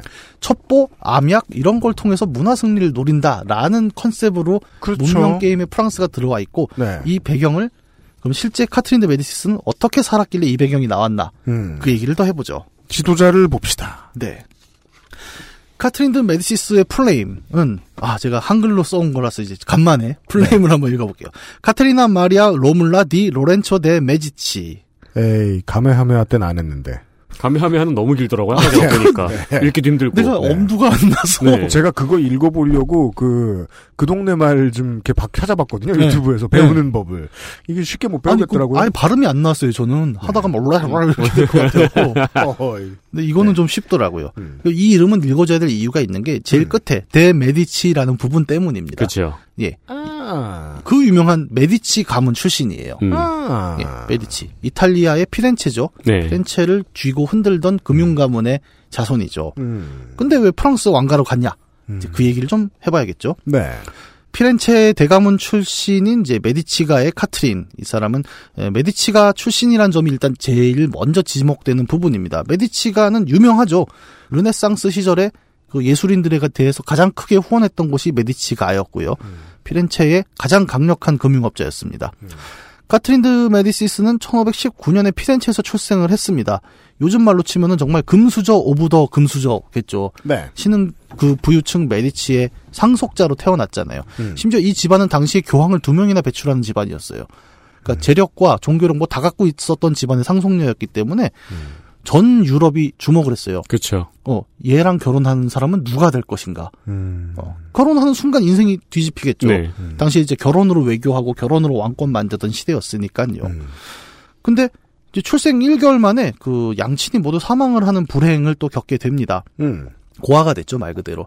이게 그러니까 유일한 이 엄청난 가문의 유일한 상속자인데 부모님이 일찍 사망을 한 거예요. 네, 음. 어디 로맨스 소설에 나올 법한 그렇죠. 네. 그런 설정인데, 음. 어, 참고로 이제 두 부모의 사망 원인은 매독이었다고 해요. 음? 예. 음. 뭐, 그 당시에 워낙 또 매독, 그 음, 그쵸. 보편적이었으니까. 어, 그리고 이제 네. 네. 되게 그 치명적인 병이었으니까요. 네. 그래서 이제 메디치가를 누가 그 동맹을 맺을 수 있는가라는 점에서 갖고 있던 그 잠재력 때문에 어, 많은 사람들이 이 카트린의 보호자가 되려고 노력을 합니다. 그렇죠. 그 중에 이제 첫 번째로 손을 댄 사람은 이제 증조부, 음. 카트린의 증조부였던 교황? 교황이 증조부예요? 헐. 엄청난 금수저예요. 레오 10세가 로마로 데려다가 키웁니다. 어, 이건 마치 그, 어, 삼성가의 자식의 그 증조부가. 삼성가하고 비교도 안 되고요. 조계종 총무원장. 그렇게 볼 수도 있고 또전 유럽의 예술가를 후원했던 네, 가문인데요. 여튼간에. 네. 허경영은 자기라고 얘기하겠죠. 네. 네, 삼성가에서 나를 양자로 데려다 키웠다. 내가 전생에 만사무사다. 네. 뭐, 이제 로마에 가서 교황권의 보호를 받습니다. 뭐 교황도 사실은 그때 세속 왕권과 경쟁을 하고 있었던 상황이었으니까요. 근데 이번에 또 교황이 금방 죽어요. 나 조- 종조 보니까 나이가 많죠. 네. 그리고 그 와중에 피렌체는 반란이 터집니다. 음. 이것도 뭐 자세하게 설명하면 또 되게 긴 얘기인데 음. 뭐 중간중에 이제 교황 청과에 또 여러 가지 문제가 있었어요. 네. 그래서 뭐 피렌체 출신이고 메디치가 출신인데도 수도원에 숨어갖고 이제 은신하는 삶을 살기도 했고요. 네. 굉장히 어려운 삶을 살다가 이제 새로 뽑힌 교황 클레멘스 7세가 카트린의 보호자가 됩니다. 클레멘스 7세도 야망이 좀 있던 사람이었어요. 그래서 이 사람이 처음으로 이 카트린의 결혼을 주선하기로 한 것이 당시 프랑스 왕이었던 프랑스와 1세의 둘째 아들 오를레앙 대공인 앙리입니다. 여기다 결혼시키자 이렇게 하면 될 거다. 근데 프랑스에서 반대를 해요. 당시 유럽에서는 이제 귀천 상혼이라는 개념이 있었습니다. 네. 귀족은 천민하고 결혼할 수 없어. 근데 네네네. 메디치는 천민이에요. 음. 돈만 많은 응? 그 은행업자였으니까 네, 네, 네. 그 시초는 고리 대금업자인 거죠. 네. 돈만 아는 저질 그 노래 있죠. 뭐? 뭐예요? 어, 그 노래 몰라요? 그게 뭐예요? 야마가타 트익스터의 노래 참 많이 하셔. 어, 야마가타 하- 트위스터라는 뮤지션은 아는데 예, 돈만 아는 저질이라고 있어요. 저번에 광화문에서 그거 부르다가 네. 스텝이 그 네. 술 먹은 관중이 난동 부리는 줄 알고 끌고 내려왔잖아요. 아 진짜요? 네. 오. 찾아 들어볼게요. 예. 아, 저 그분 노래 되게 좋아하거든요. 네. 그, 얘기를 했어. 잠깐만요. 까먹었습니다. 음. 어, 그 귀천 상혼을 거부하는 이제 프랑스 귀족들이 있었습니다. 네. 그러니까 메디치, 아유, 저런 어디 돈만 하는 천한 것들하고 결혼을 하느냐. 우리가 왕가인데. 음. 그래서 이제 설득을 하는 게 뭐냐면, 앙리는 차남이잖아. 음. 어차피 얘는 왕비는 아니야. 그냥 음. 오를레앙 대공 부인이지. 음. 라고 해서 설득을 해서 음. 결혼을 하게 된 거죠. 그래서 본인도, 그래, 오를레앙 대공 부인 좋아하고 이제 갔습니다. 음. 근데 그 장자였던 프랑스 왕가의 계승 1순위였던 프랑스화가 전쟁 포로가 돼요. 어디서 네. 전쟁을 하다가. 그리고 음. 거기서 풀려나고 얼마 있다 죽었습니다. 음. 그 바람에 앙리가 왕세자가 돼요. 그렇죠. 예, 이건 빼도 박도 못하는 거죠. 그래서 왕세자비가 됐어요? 네, 메디치 가문은 경사가 터진 거죠. 네. 아니 메디치가 경사인지 프랑스가 경사인지 그건 알 수 없죠. 알수 음, 없지만 음, 예. 어쨌든 프랑스와 1세가 죽은 다음 바로 진짜 왕비가 돼버린 사태가 나타납니다. 당연히 귀족들은 그 귀천 상원의 개념 때문에 야 이런 말도 안 되는 사태가라고 생각을 했을 거예요. 그래서 권력이 어, 왕비에게 그렇게 들어가진 않았습니다. 게다가 앙리 2세는 정부가 따로 있었어요. 되게 오래 결혼 전부터 음. 그 디안 드 부아띠에라는 정부랑 되게 오랫동안 깊은 관계를 유지하고 있었고 네. 심지어 어 앙리가 왕이 되자마자 이 정부가 약간 표면에 나타나면서 음. 왕비를 무시하는 거죠. 아. 네. 어 왕의 총에는 나한테 있는데 니까지 게 어디 음, 이러면서 음. 되게 무시를 하는 삶 속에서 음. 정치적 선전포고죠. 네 네. 거기서 대결을보다는 꼭 참기를 택합니다. 메디치가는 유명하죠 그걸로 그래요? 예 신중하고 음. 사력 있고 예 끝까지 속내를 드러내지 않는 것으로 굉장히 유명한 이때 카트린의 인내가 뭐 아직까지 많이 이야기로 돌아다니고 있죠. 네, 그렇습니다. 굉장히 예 이것도 약간 로맨스 소설 같아요 전반적으로 음, 네. 예. 그렇게 꾹 참고 버티고 버팁니다. 근데 그 앙리 2세가 마상 창시합 토너먼트에서 사망하는 사태가 또 벌어져요.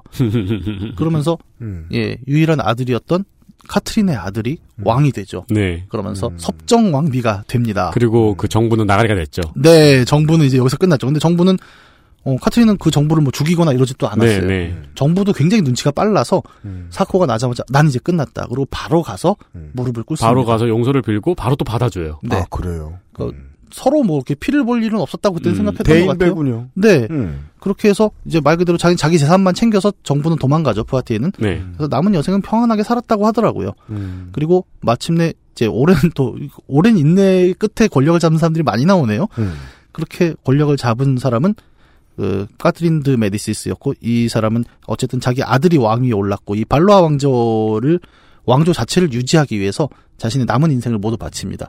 생각해보면 되게 많이 죽었잖아요. 그 왕이 죽었고 네. 그 자기 선왕 그러니까 시아버지가 죽었고 네. 그 다음에 자기 남편도 결혼하자마자 바로 죽었잖아요. 네. 그래서 이때부터 상복을 입기 시작을 해요. 그래서 별명이 검은 왕비라는 별명이 음, 붙거든요. 네, 평생을 네. 이제 검은 옷을 입고 다니게 됩니다. 검은 드레스를 입고 다니죠, 계속. 네.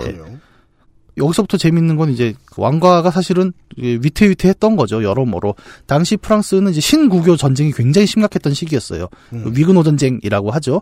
그런 신구교 갈등 속에서 아까 얘기했던 대로 그 마르틴 루터의 종교 개혁도 막 같이 움직이던 그런 시절이었잖아요. 네. 그러다 보니까 그 복잡한 권력의 중심 속에서 이 발로아 왕조를 어떻게든 유지하겠다라는 것에 모든 전력을 다하면서 여러 가지 독살, 암살, 대량 학살의 배후로 지목받기 시작합니다.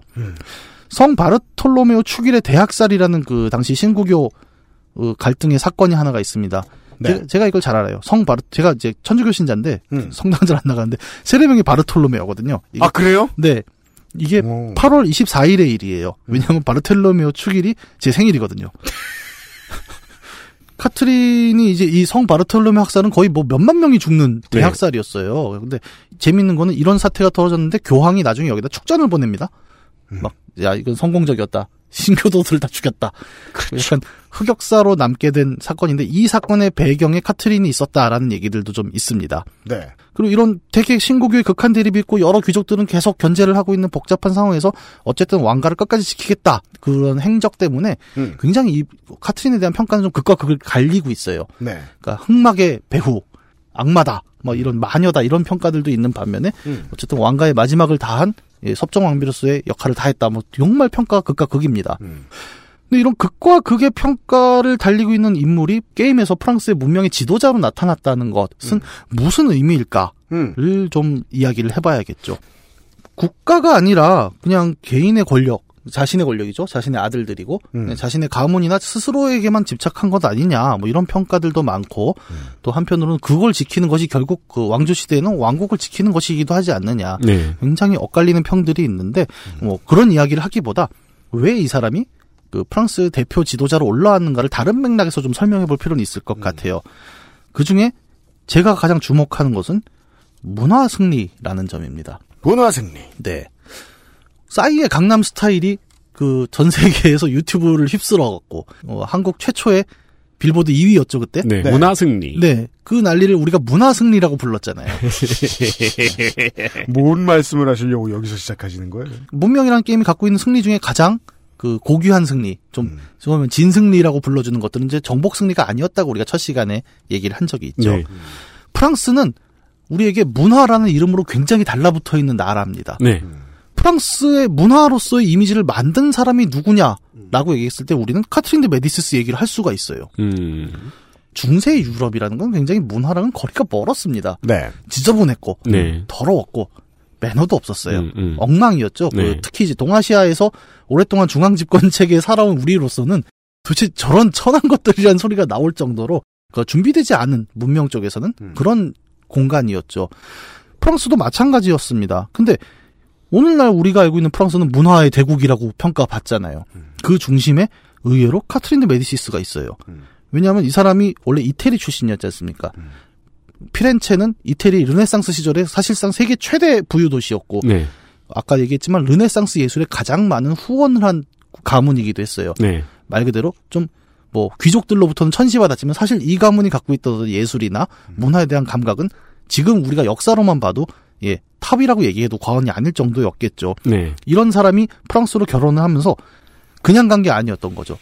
메디치가가 갖고 있던 에티켓, 매너, 그리고 가장 결정적으로 카트린의 전속 요리사가 따라옵니다. 전속 요리사가요? 네. 그게 중요한 거예요? 그럼요. 오, 그게 중요한 거라고 지적하시면서 이 토요일 분량이 2시간이 될 가능성이 높아지고 있네요? 그렇습니다. 잠깐만요.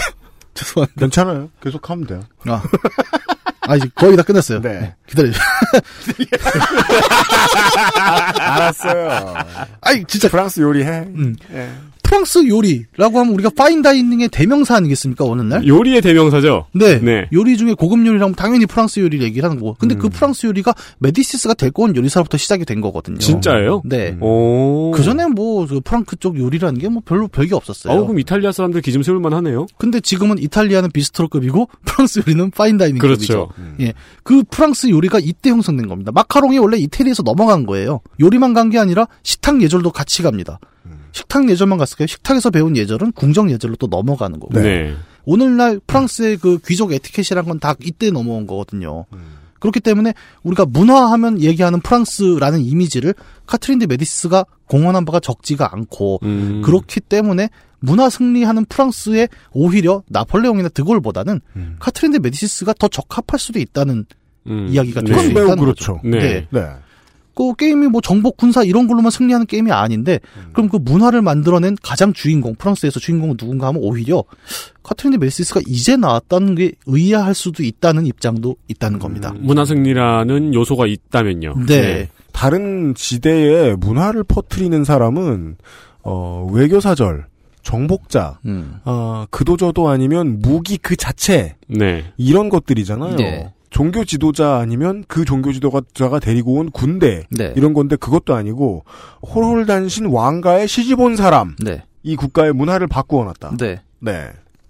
절대 적지 않은 의미고 음. 뭐 제가 보기에는 뭐 문화 승리 프랑스라면 오히려 나폴레옹보다는 카트린일 수도 있다. 네. 이런 결론도 충분히 가능할 것 같습니다. 음. 이렇게 해서 조지아의 타마르 그리고 프랑스의 카트린 드 메디시스 두 사람의 이야기를 정리해봤습니다. 네. 음. 나올 만한 이유가 있는 네. 네. 네. 문명의 지도자들이네요. 또 이제 3부작의 마지막을 좀 정리를 해보죠. 저 네. 정리하는 거 좋아하잖아요. 대학원생의 특징. 네. 정리를 안 하면 교수가 혼낼 것 같다. 네. 어, 저는 교수랑 나이가 비슷해서 뭐야? 그 문명 게임에 총 몇 개의 문명이 등장할까 제가 한번 세봤어요. 진짜요? 이거 하려고. 확장팩 다 합쳐서. 시리즈 네. 전부 다요? 네, 네. 시리즈 다 묶어서 한번 세봤는데 물론 제가 세니까 정확하지는 않겠죠. 네. 네. 그리고 겹치는 거 세기도 어려워 또. 네, 한 120명조를 제가 확인했어요. 120명 정도. 네. 그리고 그 중에 어, 일반적으로 좀 덜 알려진 인물들, 음. 우리의 일반 역사에서 뭐 아부바크르, 음. 야드비가, 존 커틴, 폴란드 성인. 어, 네. 와, 예. 호주 총리죠. 어, 네. 역시 게임을 열심히 하면 똑똑해집니다. 2차 대전 호주 총리죠. 그러니까 호주라고 그러니까 저 그러니까 근데 그렇다고 해도 여전히 문명에 대해서 무지한 사람이라는 건 모든 게이머의 기본 옵션이라서 네. 호주 웃기고 있네. 이제 또 큰 코를 다치고. 네. 호주 문명의 특징은 아웃백이 나온다는 거죠. 그렇습니다. 네. 캥거루 뒷발에 맞습니다.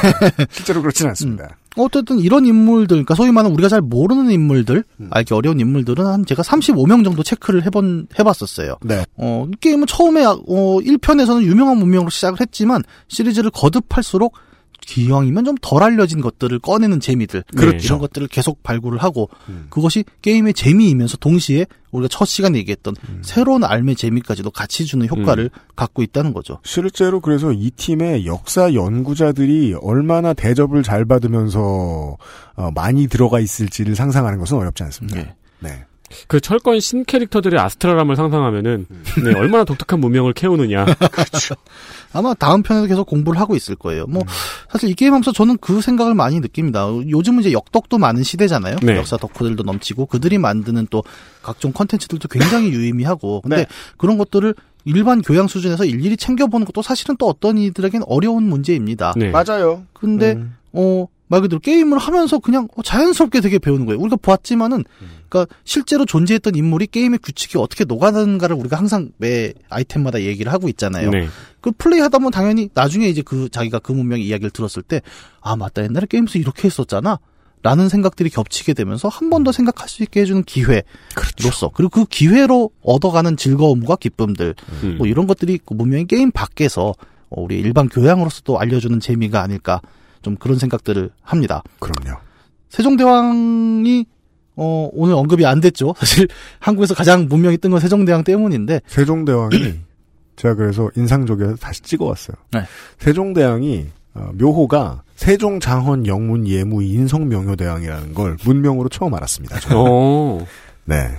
그런 내용들이 다 들어있잖아요. 난 음. 보다 막 놀라는데 음. 저는 이 세종대왕의 위대함을 이야기할 때 어, 사람들이 그런 얘기를 많이 해요. 누가 더 킹왕짱이야? 우리 처음에 VS 놀이 잠깐 얘기했잖아요. 네. 네. 진짜 세종대왕의 업적이 세계사 쪽에서 어떤 정도의 위상이냐를 보고 싶다면 음. 세종을 문명 안에 넣어놓고 다른 문명 지도자들과 비교를 해보면 되게 알 수 있는 거죠. 음. 비록 이것이 현실은 아니지만 그죠. 현실을 모티브로 해서 가공된 그 AI 캐릭터들 속에서 네. 이 세종이란 인물이 갖고 있는 advantage가 어느 정도인가를 본다면 음. 우리가 아주 유치하게 하면 세종이랑 징기스칸이랑 누가 더 세? 라는 대답에 음. 게임 플레이는 가끔 답을 줄 수도 있다는 거죠. 음, 음. 네. 예, 그런 점이 아마 어떤 역사를 바라보는 그 뉴미디어가 제공하는 완전히 새로운 관점의 시각들일 네. 것 같습니다. 세종이랑 까트린드 메디치도 네. 메디치스도 재미있는 비교잖아요. 어, 그렇죠. 네. 한쪽은 문자를 창제하고 과학을 힘쓴 지도자, 한쪽은 문화를 융성시킨 지도자. 네. 그 셋을 놓고 비교하면 문명은 이런 답을 주죠. 어, 어떤 승리를 원하냐? 라고 음. 되묻겠죠. 예. 문화 승리를 하고 싶으면 프랑스로 가고, 네. 예. 과학 승리를 하고 싶으면, 네, 조선으로 가시고. 그냥 늘 하던 게 좋으면, 몽골. 네. 줄루. 네. 그런 답을 줄 것입니다. 그런 얘기였어요. 예. 계속 이렇게 시리즈 전체를 듣다 보니까 몽골은 자꾸 저글링 같아요.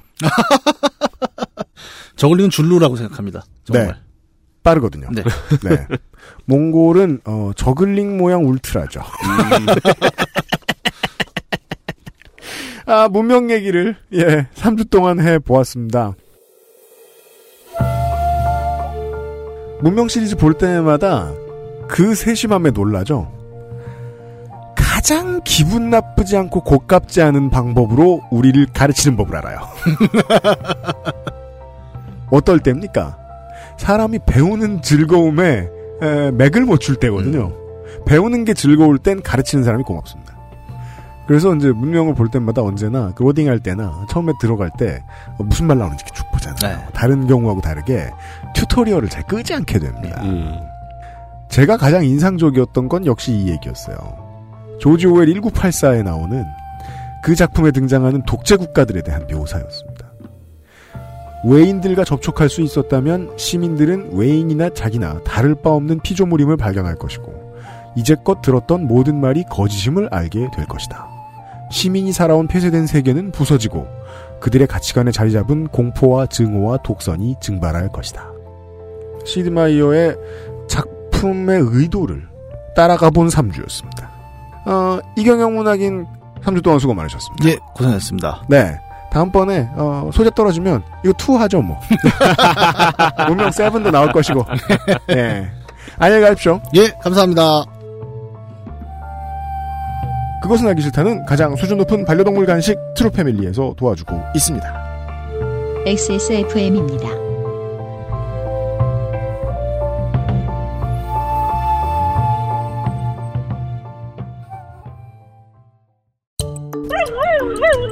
살짝 항의할 때도, 크게 한 소리 할 때도, 하고 싶은 말이 많을 텐데 다 알아듣진 못하는 집사들의 선택. 더 많이 알아보고 꼼꼼히 챙겨서 트루 패밀리. 가장 수준 높은 반려동물 간식 트루 패밀리.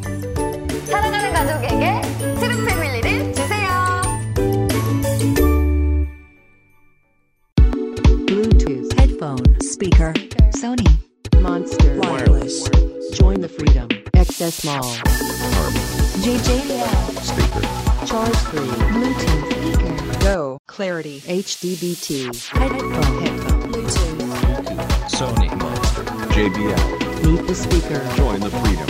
Access Mall. 초일류 글로벌 PC 브랜드 레노버에선 내가 원하는 컴퓨터를 커스터마이징 할 수 있다, 없다? 지금 엑세스몰에서 확인하세요. Lenovo for those who do.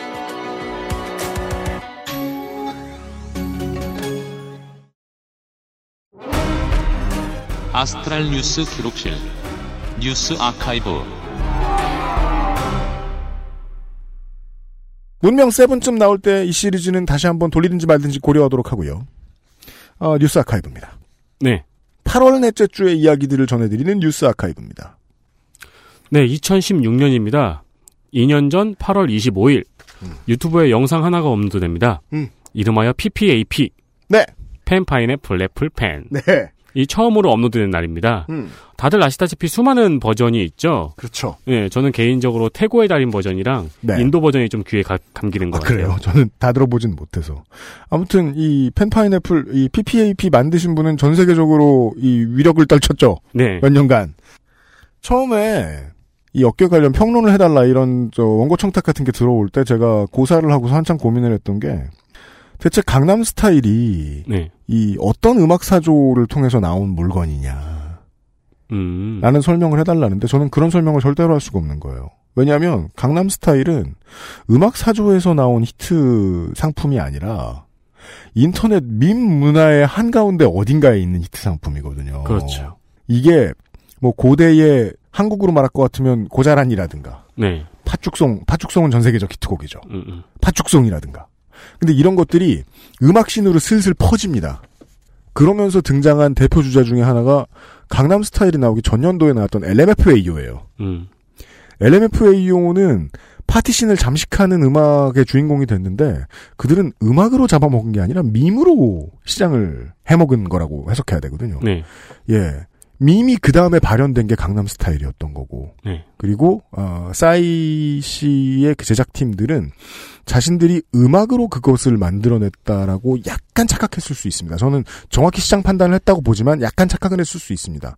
그래서 젠틀맨 같은 음악이 나와서 잘 되지 않았던 것. 우리 생활 주변에 있는 듯 하면서 우리 생활과 되게 멀어 보이고, 어떻게든 모든 분야로 활용했더니 재미있고, 그 역할은 결국 그 다음에는 다른 여러 가지 인터넷 밈들, 문화들 중에서 가끔씩 팝이 그 안으로, 팝 음악이 그 안으로 들어가곤 하거든요. 네. 그래서 그 다음의 자리는 싸이 씨의 염원과 달리, 아, 드레이크에게 돌아갔죠. 음. 예. 한라인 블레잉. 그리고 이 그 피코타로 씨는 나중에 싸이씨 뮤직비디오에 출연하기도 했죠. 아, 그렇군요. 네. 네. 밈이니까요. 교류할 법합니다. 네. 어, 그 연장선에서 봐야 되겠다. 그리고 캐삭방도 있었습니다. 아, 캐삭방 많죠? 네. 2011년 8월 24일입니다. 아, 이거, 와, 7년 됐어. 네. 이 캐가 삭제된 지. 서울시의 무상급식 찬반 투표의 투표함이 개봉되지 못하고 8월 26일 오세훈 서울특별시장이 사퇴를 밝혔습니다. 그렇습니다. 아, 7년이나 됐습니다, 이것이. 네. 그리고 지난 총선 데이터 센트럴에서 우리가 미래에 대해서 이야기를 나눴죠. 어떤 미래에 대해서 얘기 나눴었죠? 이게 미래야 하면서 무상급식에 대한 전국 공약들을 다 설명해 아, 드렸죠. 그렇죠. 오세훈 씨 지금인 미래입니다.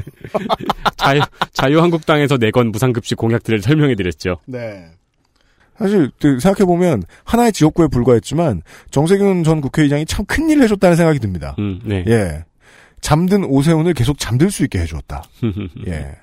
그 다음부터는 종로를 내주었던 그 새누리당의 중앙당에서도 영 탐탁치 않게 생각해서 오세훈 서울시장을 더 이상 중용하려고 하지 않게 됐죠. 또 이 당시에 그 홍준표 대표한테 미온털이 박힌 부분도 좀 있고요. 7년이나 된 일이고요. 네. 아, 그리고 2012년 소식입니다. 2012년 8월 23일 헌법재판소에서 인터넷 실명제에 대한 위헌 결정을 내렸습니다. 네. 저는 개인적으로 그 인터넷 열심히 쓰다가 인터넷 실명제로 전환됐을 때 피부에 느낀 게 별로 없었거든요. 네. 유피님 뭐 느낀 게 있으셨나요? 음, 당연히 있죠. 모든 사이트를 가입할 때 다 이름을 쓰게 됐잖아요. 아, 그게 실명 그전에는- 확인을, 그니까, 그, 안 그래도 귀찮았던 가입 절차가 두 배 귀찮아졌어요. 그 전에도 많은 사이트들이 실명 확인을 했는데, 네. 모두가 하게 됐잖아요, 그때. 네, 네, 네. 네. 그때 꽤, 꽤 귀찮았어요. 어, 제가 기억에 남는 해프닝은 그 유튜브에서 한국인 사용자를 막은 해프닝이 있었죠. 그렇죠. 표현의 자유를 침해한다고. 음. 네. 어, 근데 지금에 와서 세계에서 가장 거대한 SNS인 페이스북이 자사 정책으로 조금 유연한 실명제를 적용하고 있는 것도 뭔가 재밌는 일입니다. 21세기 초반에 위정자 및 많은 이들이 합의까지는 아니었지만 생각했던 거는 실명제가 확산되면 사람들이 책임의식도 늘어날 것이다. 네. 예. 온라인에서 막말을 하지 않을 것이다. 아니었죠, 전혀. 네, 페이스북을 보시면 알죠. 그리고 이상하게 현피는 페북보다 저 완전 시- 비실명인 DC가 훨씬 더 많이 별로 상관이 없다는 것을 우리가 지난 몇 년 동안 몸으로 체험했던 것 같아요. 네. 네, 이게 한 6년이 됐네요. 그렇습니다. 음. 그래서 이번엔 작년에 제가 전해드렸던 소식입니다. 아 그래요? 네. 작년 이맘때는 살충제 달걀 파동이 있었습니다. 음 우리 방송에서는 이 여파로 결국 정은전 농축산인까지 등장했습니다. 그렇습니다. 예, 나비 효과로 거기까지 간 거죠. 네. 네. 작년에 저희가 이 소식을 전하면서 문재인 정부에서 2020년에 시행하기로 했던 사육환경 표시제를 앞당겨 시행한다고 밝힌 적이 있는데 네. 올해부터 의무 시행을 시작했습니다. 그 앞당긴 게 지금 시작됐습니다. 네. 8월 23일 이번 주부터 시행이 되었고요. 음. 사육 환경을 알려주는 코드가 난각으로 표시됩니다. 음.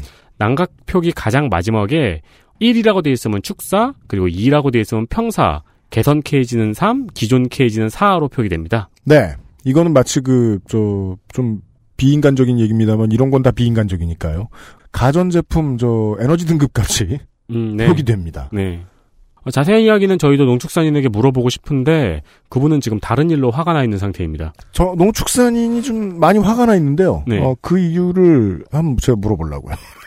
음, 네. 곧 물어볼 겁니다. 어, 화가 많이 나셔가지고 궁금하더라고요. 네. 뭔가 좀 흥미롭기도 하고. 그 저한테 연락하셨어요. 자기 화 많이 났다고. 음. 제가 근데 거기다 대고, 어쩌라고요. 이러면 안 되잖아요. 왜? 화났으니까. 들어봐야 돼요. 네, 마지막 소식입니다. 2017년 작년 8월 23일 한국경제의 기사인데요. 패션 타투 협회와 MTS 아트 메이크업 협회가 타투 합법화에 대한 헌법 소원을 준비하고 있다는 소식입니다. 음. 작년이에요? 네.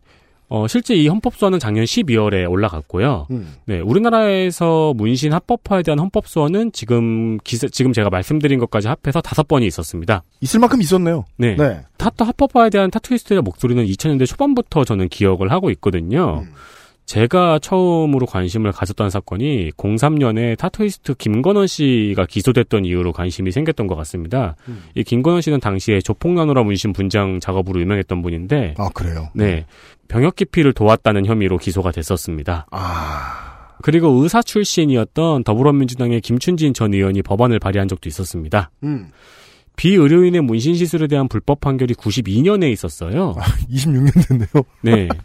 근데 또 웃긴 건 이 당시의 판결은 눈썹 문신에 대한 판결이었습니다. 이건 주로 어르신들이 많이, 뭐, 아무튼. 네. 그러니까 뭐 이 당시에는 사실 그 패션 문, 그러니까 그냥 타투 같은 거 합법화해 달라는 말 꺼내기도 좀 서슬퍼런 세상이었죠. 음, 네. 그런데 이게 30년쯤 지나니까 오히려 타투에 대한 합법화 열망이 더 커지게 된 거죠. 네. 공중파에서 연예인이 나와가지고 이제 CG로 가려져 있는 자기 타투에 대해서 한동, 한동안 토크를 하기도 하는데요. 맞아요.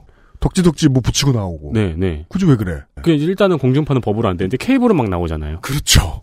그게 점점 더 그 제도가 늦어지는 점이 공중파 방송을 좀 갈라파고스처럼 만드는 측면이 있긴 있습니다. 맞습니다. 네. 네. 아, 당연히 그래서 네. 오히려 이런 타투 불법화가 음. 성화가 되어 오히려 위험을 부른다는 어, 그런 지적이 있습니다. 그렇습니다. 우리가요 그 합법화가 위험을 줄이게 되는 일들에 대해서 그 아실이 종종 말씀을 드렸었어요. 네. 온라인을 통한 베팅 마리화나가 있었는데 음, 네. 저는 그것보다 더 시급한 게 타투라고 보여요. 네. 예. 아니 이렇게 흔한데.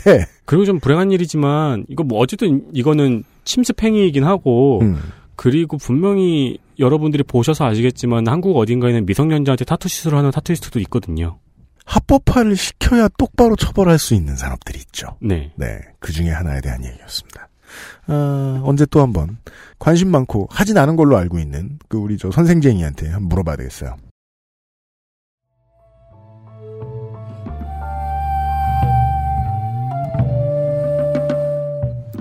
여기까지가 아, 그것은 하기 싫다 283번째 토요일 순서였습니다.